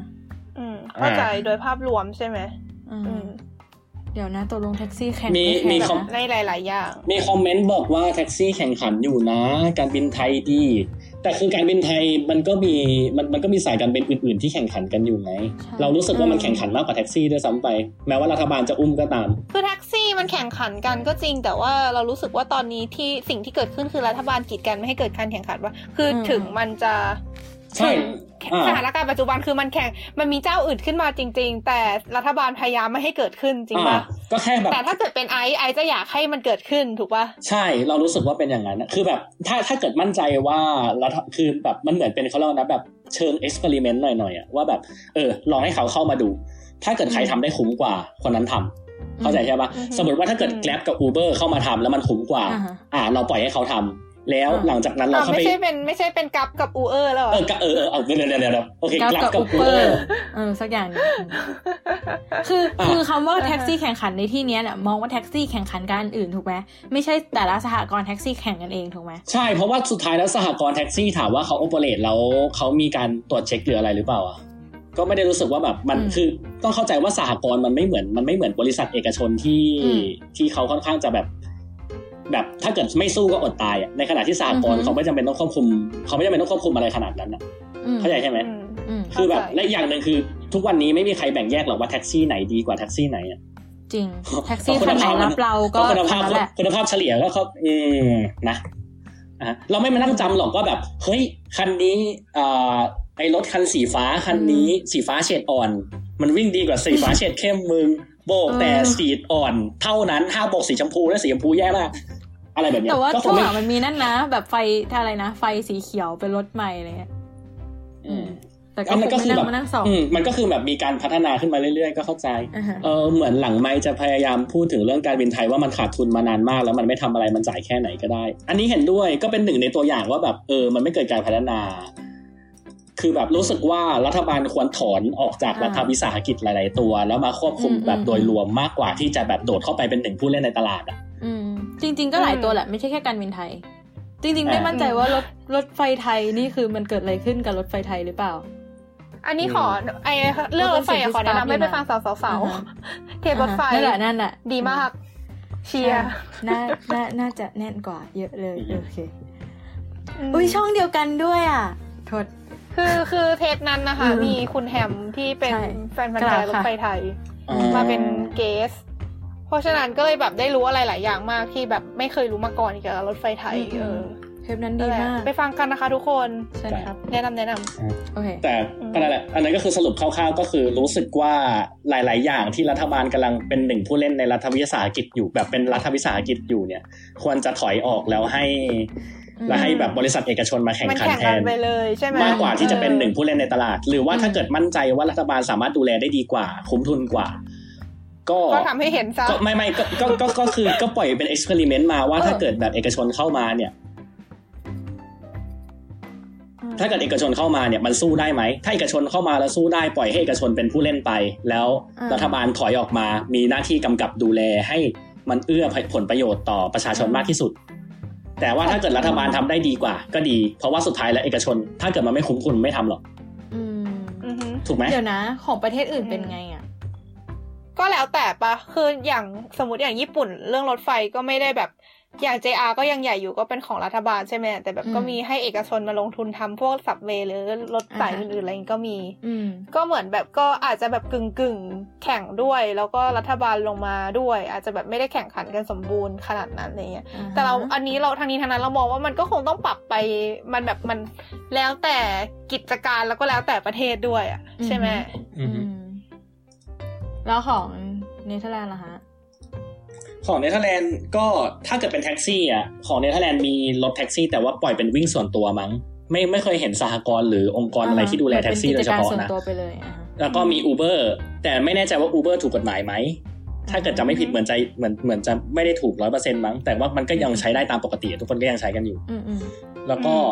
เอ่รอถฟงรถไฟโอเปอเรเตอร์เรื่องการแบบ เหมือนเราเจาะเรื่องคมนาคมเนาะแต่คมนาคมก็ชัดสุดแล้วอะนะอืมอือฮึอ่าฮะแบบอ่าอย่างถ้าเกิดเป็นแบบรถไฟก็อย่างที่บอกคือ รัฐบาลดูเรื่องราง รัฐบาลมีอืมวิ่งหลาย ๆ ส่วน ที่รัฐบาลรู้สึกว่าอืมวิ่งแล้วมันคุ้มแล้วมันควรจะมีอืมอืมเอกชนดูแลบางส่วนไป ที่แบบเป็นแบบหน่วยย่อยหน่วยเล็ก บัสแทรมตามเมืองเลย แต่ละเมืองก็จะแบบแข่งกันของเขาแบบเมืองนี้รถ เอ่อ provider นี้วิ่ง เมืองนั้นอืม provider นั้นวิ่ง แล้วรัฐบาลดูแลอีกทีอือหือคร่าวๆประมาณนี้อืมจริง ๆ มันก็คือการกระจายอำนาจเนาะโอเค ถ้างั้นตอนนี้เวลาก็ล่วงเลยมาพอสมควรแล้ว ก็ ก็อ่า เรื่องจากว่าเอาจริงๆแล้วไอ้เรื่องในหัวข้อประเด็นเนี้ยก็มีคนที่อยากจะพูดคุยเยอะแยะเลย ไม่ใช่แค่พวกเราสี่คนนะคะเพราะฉะนั้นก็ไปรับฟังการเสนอนโยบายกันต่อได้ในเทปสองไม่ใช่เทปสองสี่ตอนที่สองของเทปนี้เทปที่สิบห้าเนี่ยอืมแล้วก็อ่า ลองลองดูว่านโยบายแต่ละคนจะเป็นยังไงอะไรบ้าง แล้วก็ถ้าเกิดมีใครแบบมีนโยบายอะไรที่สนใจอยากแบบเสนอความคิดเห็นอยากหรือแบบอยากคุยวิจารณ์ discuss นโยบายที่พวกเราเสนอกันมา ก็มาคอมเมนต์กันได้นะคะ ที่ SoundCloud หรือว่าจะทวิตมาคุยกันก็ได้ด้วยอ่าแฮชแท็กแฮชแท็กหลัดผัก อืมหรือจะมาคุยกันใน Facebook ก็ได้ เช่นกันครับผมนะพวกฮะ พวกเราก็รอนโยบายใหม่ ๆ ที่น่าสนใจจากผู้ฟังทุกๆคนอยู่นะครับใช่อยากแลกเปลี่ยนพูดคุยกันนะคะ นี่นี่คือเตรียมจดตั้งจัดตั้งพักแล้วเนี่ยโทษอื้อหืออืมแบ่งเวลากันมานะครับทุกคนเอ่อแป๊บนึงนะครับ มันมีมันมีกฎข้อมันมันมันมันมีข้อระบุไว้ไม่ใช่เหรอว่าแบบผู้สมัครจะต้องมีอายุไม่น้อยกว่า 25 ปีบริบูรอ่าณ์ฮะนั่นแหละฮะอืมนั่นแหละครับ ถึงตอนนั้นเราจะยังถึงตอนนั้นเราจะจะมีเลือกตั้งเย็บเย็บเย็บเย็บเย็บอะไรอะไรนะอะไรนะไม่ได้ยินเลยอะสัอะญไรญาณนะไม่อะไรดีนะอะไรนะเสียงดูดครับเสียงดูดเสียงดูดโอเคเอาเป็นว่าตัดไปแค่นี้แล้วกันนะคะ ก่อนที่เราจะเป็นอะไรไปมากกว่านี้ก็ เดี๋ยวเดี๋ยวขอเชิญฝากขอฝากเกมอีกเกมหนึ่งในไหนๆอะเทปนี้อ่าฮะเราก็อ่าฮะในไหนๆเทปนี้เราก็อุตส่าห์ช่วยกันคิดตั้งชื่อพักกันมาเรียบร้อยแล้ว เราอยากรู้ว่า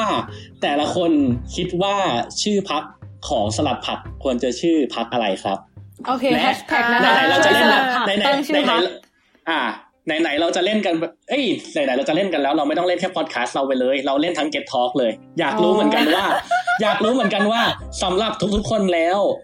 เทป Get เอเอ่อรายการของ Get Talk ในแต่ละรายการอะถ้าเกิดเอาไปจัดตั้งเป็นพักการเมืองควรจะชื่อพักว่าอะไรครับผม นี่คือถามนี่ที่คิดได้ใครอัแล้วนหใช่นึ่งไหมเว้ยโอเคได้คิดได้อันหนึ่งอืมพักกองพักก็พักโอ้โหงานง่ายไม่โกงไม่ได้แฮ ชแท็กนะคะ ช่วย get talk ตั้งชื่อพักนะคะเคยเก็บท็อปมาตั้งชื่อพักเอาแล้งั้วนเลยเราเนาะแล้วแล้วเรารอค่ะดูชื่อพัก Create Create กันอยู่นะครับผม โดยเฉพาะอย่างยิ่งขอเราเสนอพักผัก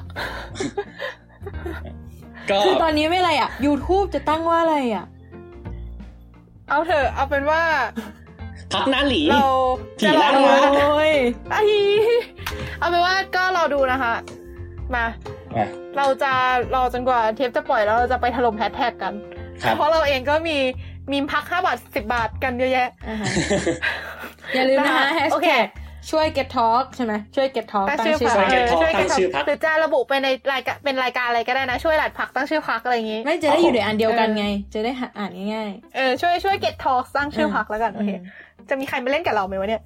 อ่า ถ้าเกิดเราไม่มีเราก็เล่นกันเองพวครับเราก็เล่ผนมกันเองเนี่ยแหละเออคนละโอสิบเคชื่อแล้วกันเบา เออ แล้วก็ขอจบเทปนี้ไว้แต่เพียงเท่านี้นะคะ รอติดตามฟังตอนที่สองกันด้วยนะคะๆบ๊ายบายค่ะสวัสดีค่ะบ๊ายบายครับสวัสดีครับ One, two, one, two, three, four รู้ถึงรู้ยังไงคะแนนก็ห่างรู้ถึงรู้ยังไงเธอเลือกพักเขา รู้ถึงฉันก็ร้องยังไง เธอคงไม่เลือกพักของเรา เพราะพักเขาดังกว่า พักเขาตั้งนานกว่า รู้เธอมีผลอะไรสักอย่าง ที่ทำให้เธอไม่คิดจะเลือกพักฉัน เพราะหน้าเราไม่กล้าวใจแต่นามสกุลไม่ดังเธอแค่มีความสุข แต่สุดท้ายก็เลือกพักมันแหละทั้งพาท่านเสียงก็ไม่เท่าไร รู้เขาให้เงินเธอเท่าไร จะขอร้องเธออีกครั้งโปรดรักฉันรักฉันเถอะนะจะไม่ทำให้เธอเสียใจทานเสียงสู้เขาไม่ไหวมอบใหญ่ๆก็ไม่มีเลือกฉันเลือกฉันได้ไหม ฉันจะดูแลรัฐให้ดี เลือกพักฉันสักที ถ้าว่าเลือกตั้งนั้นมันมีปีนี้นะเธอ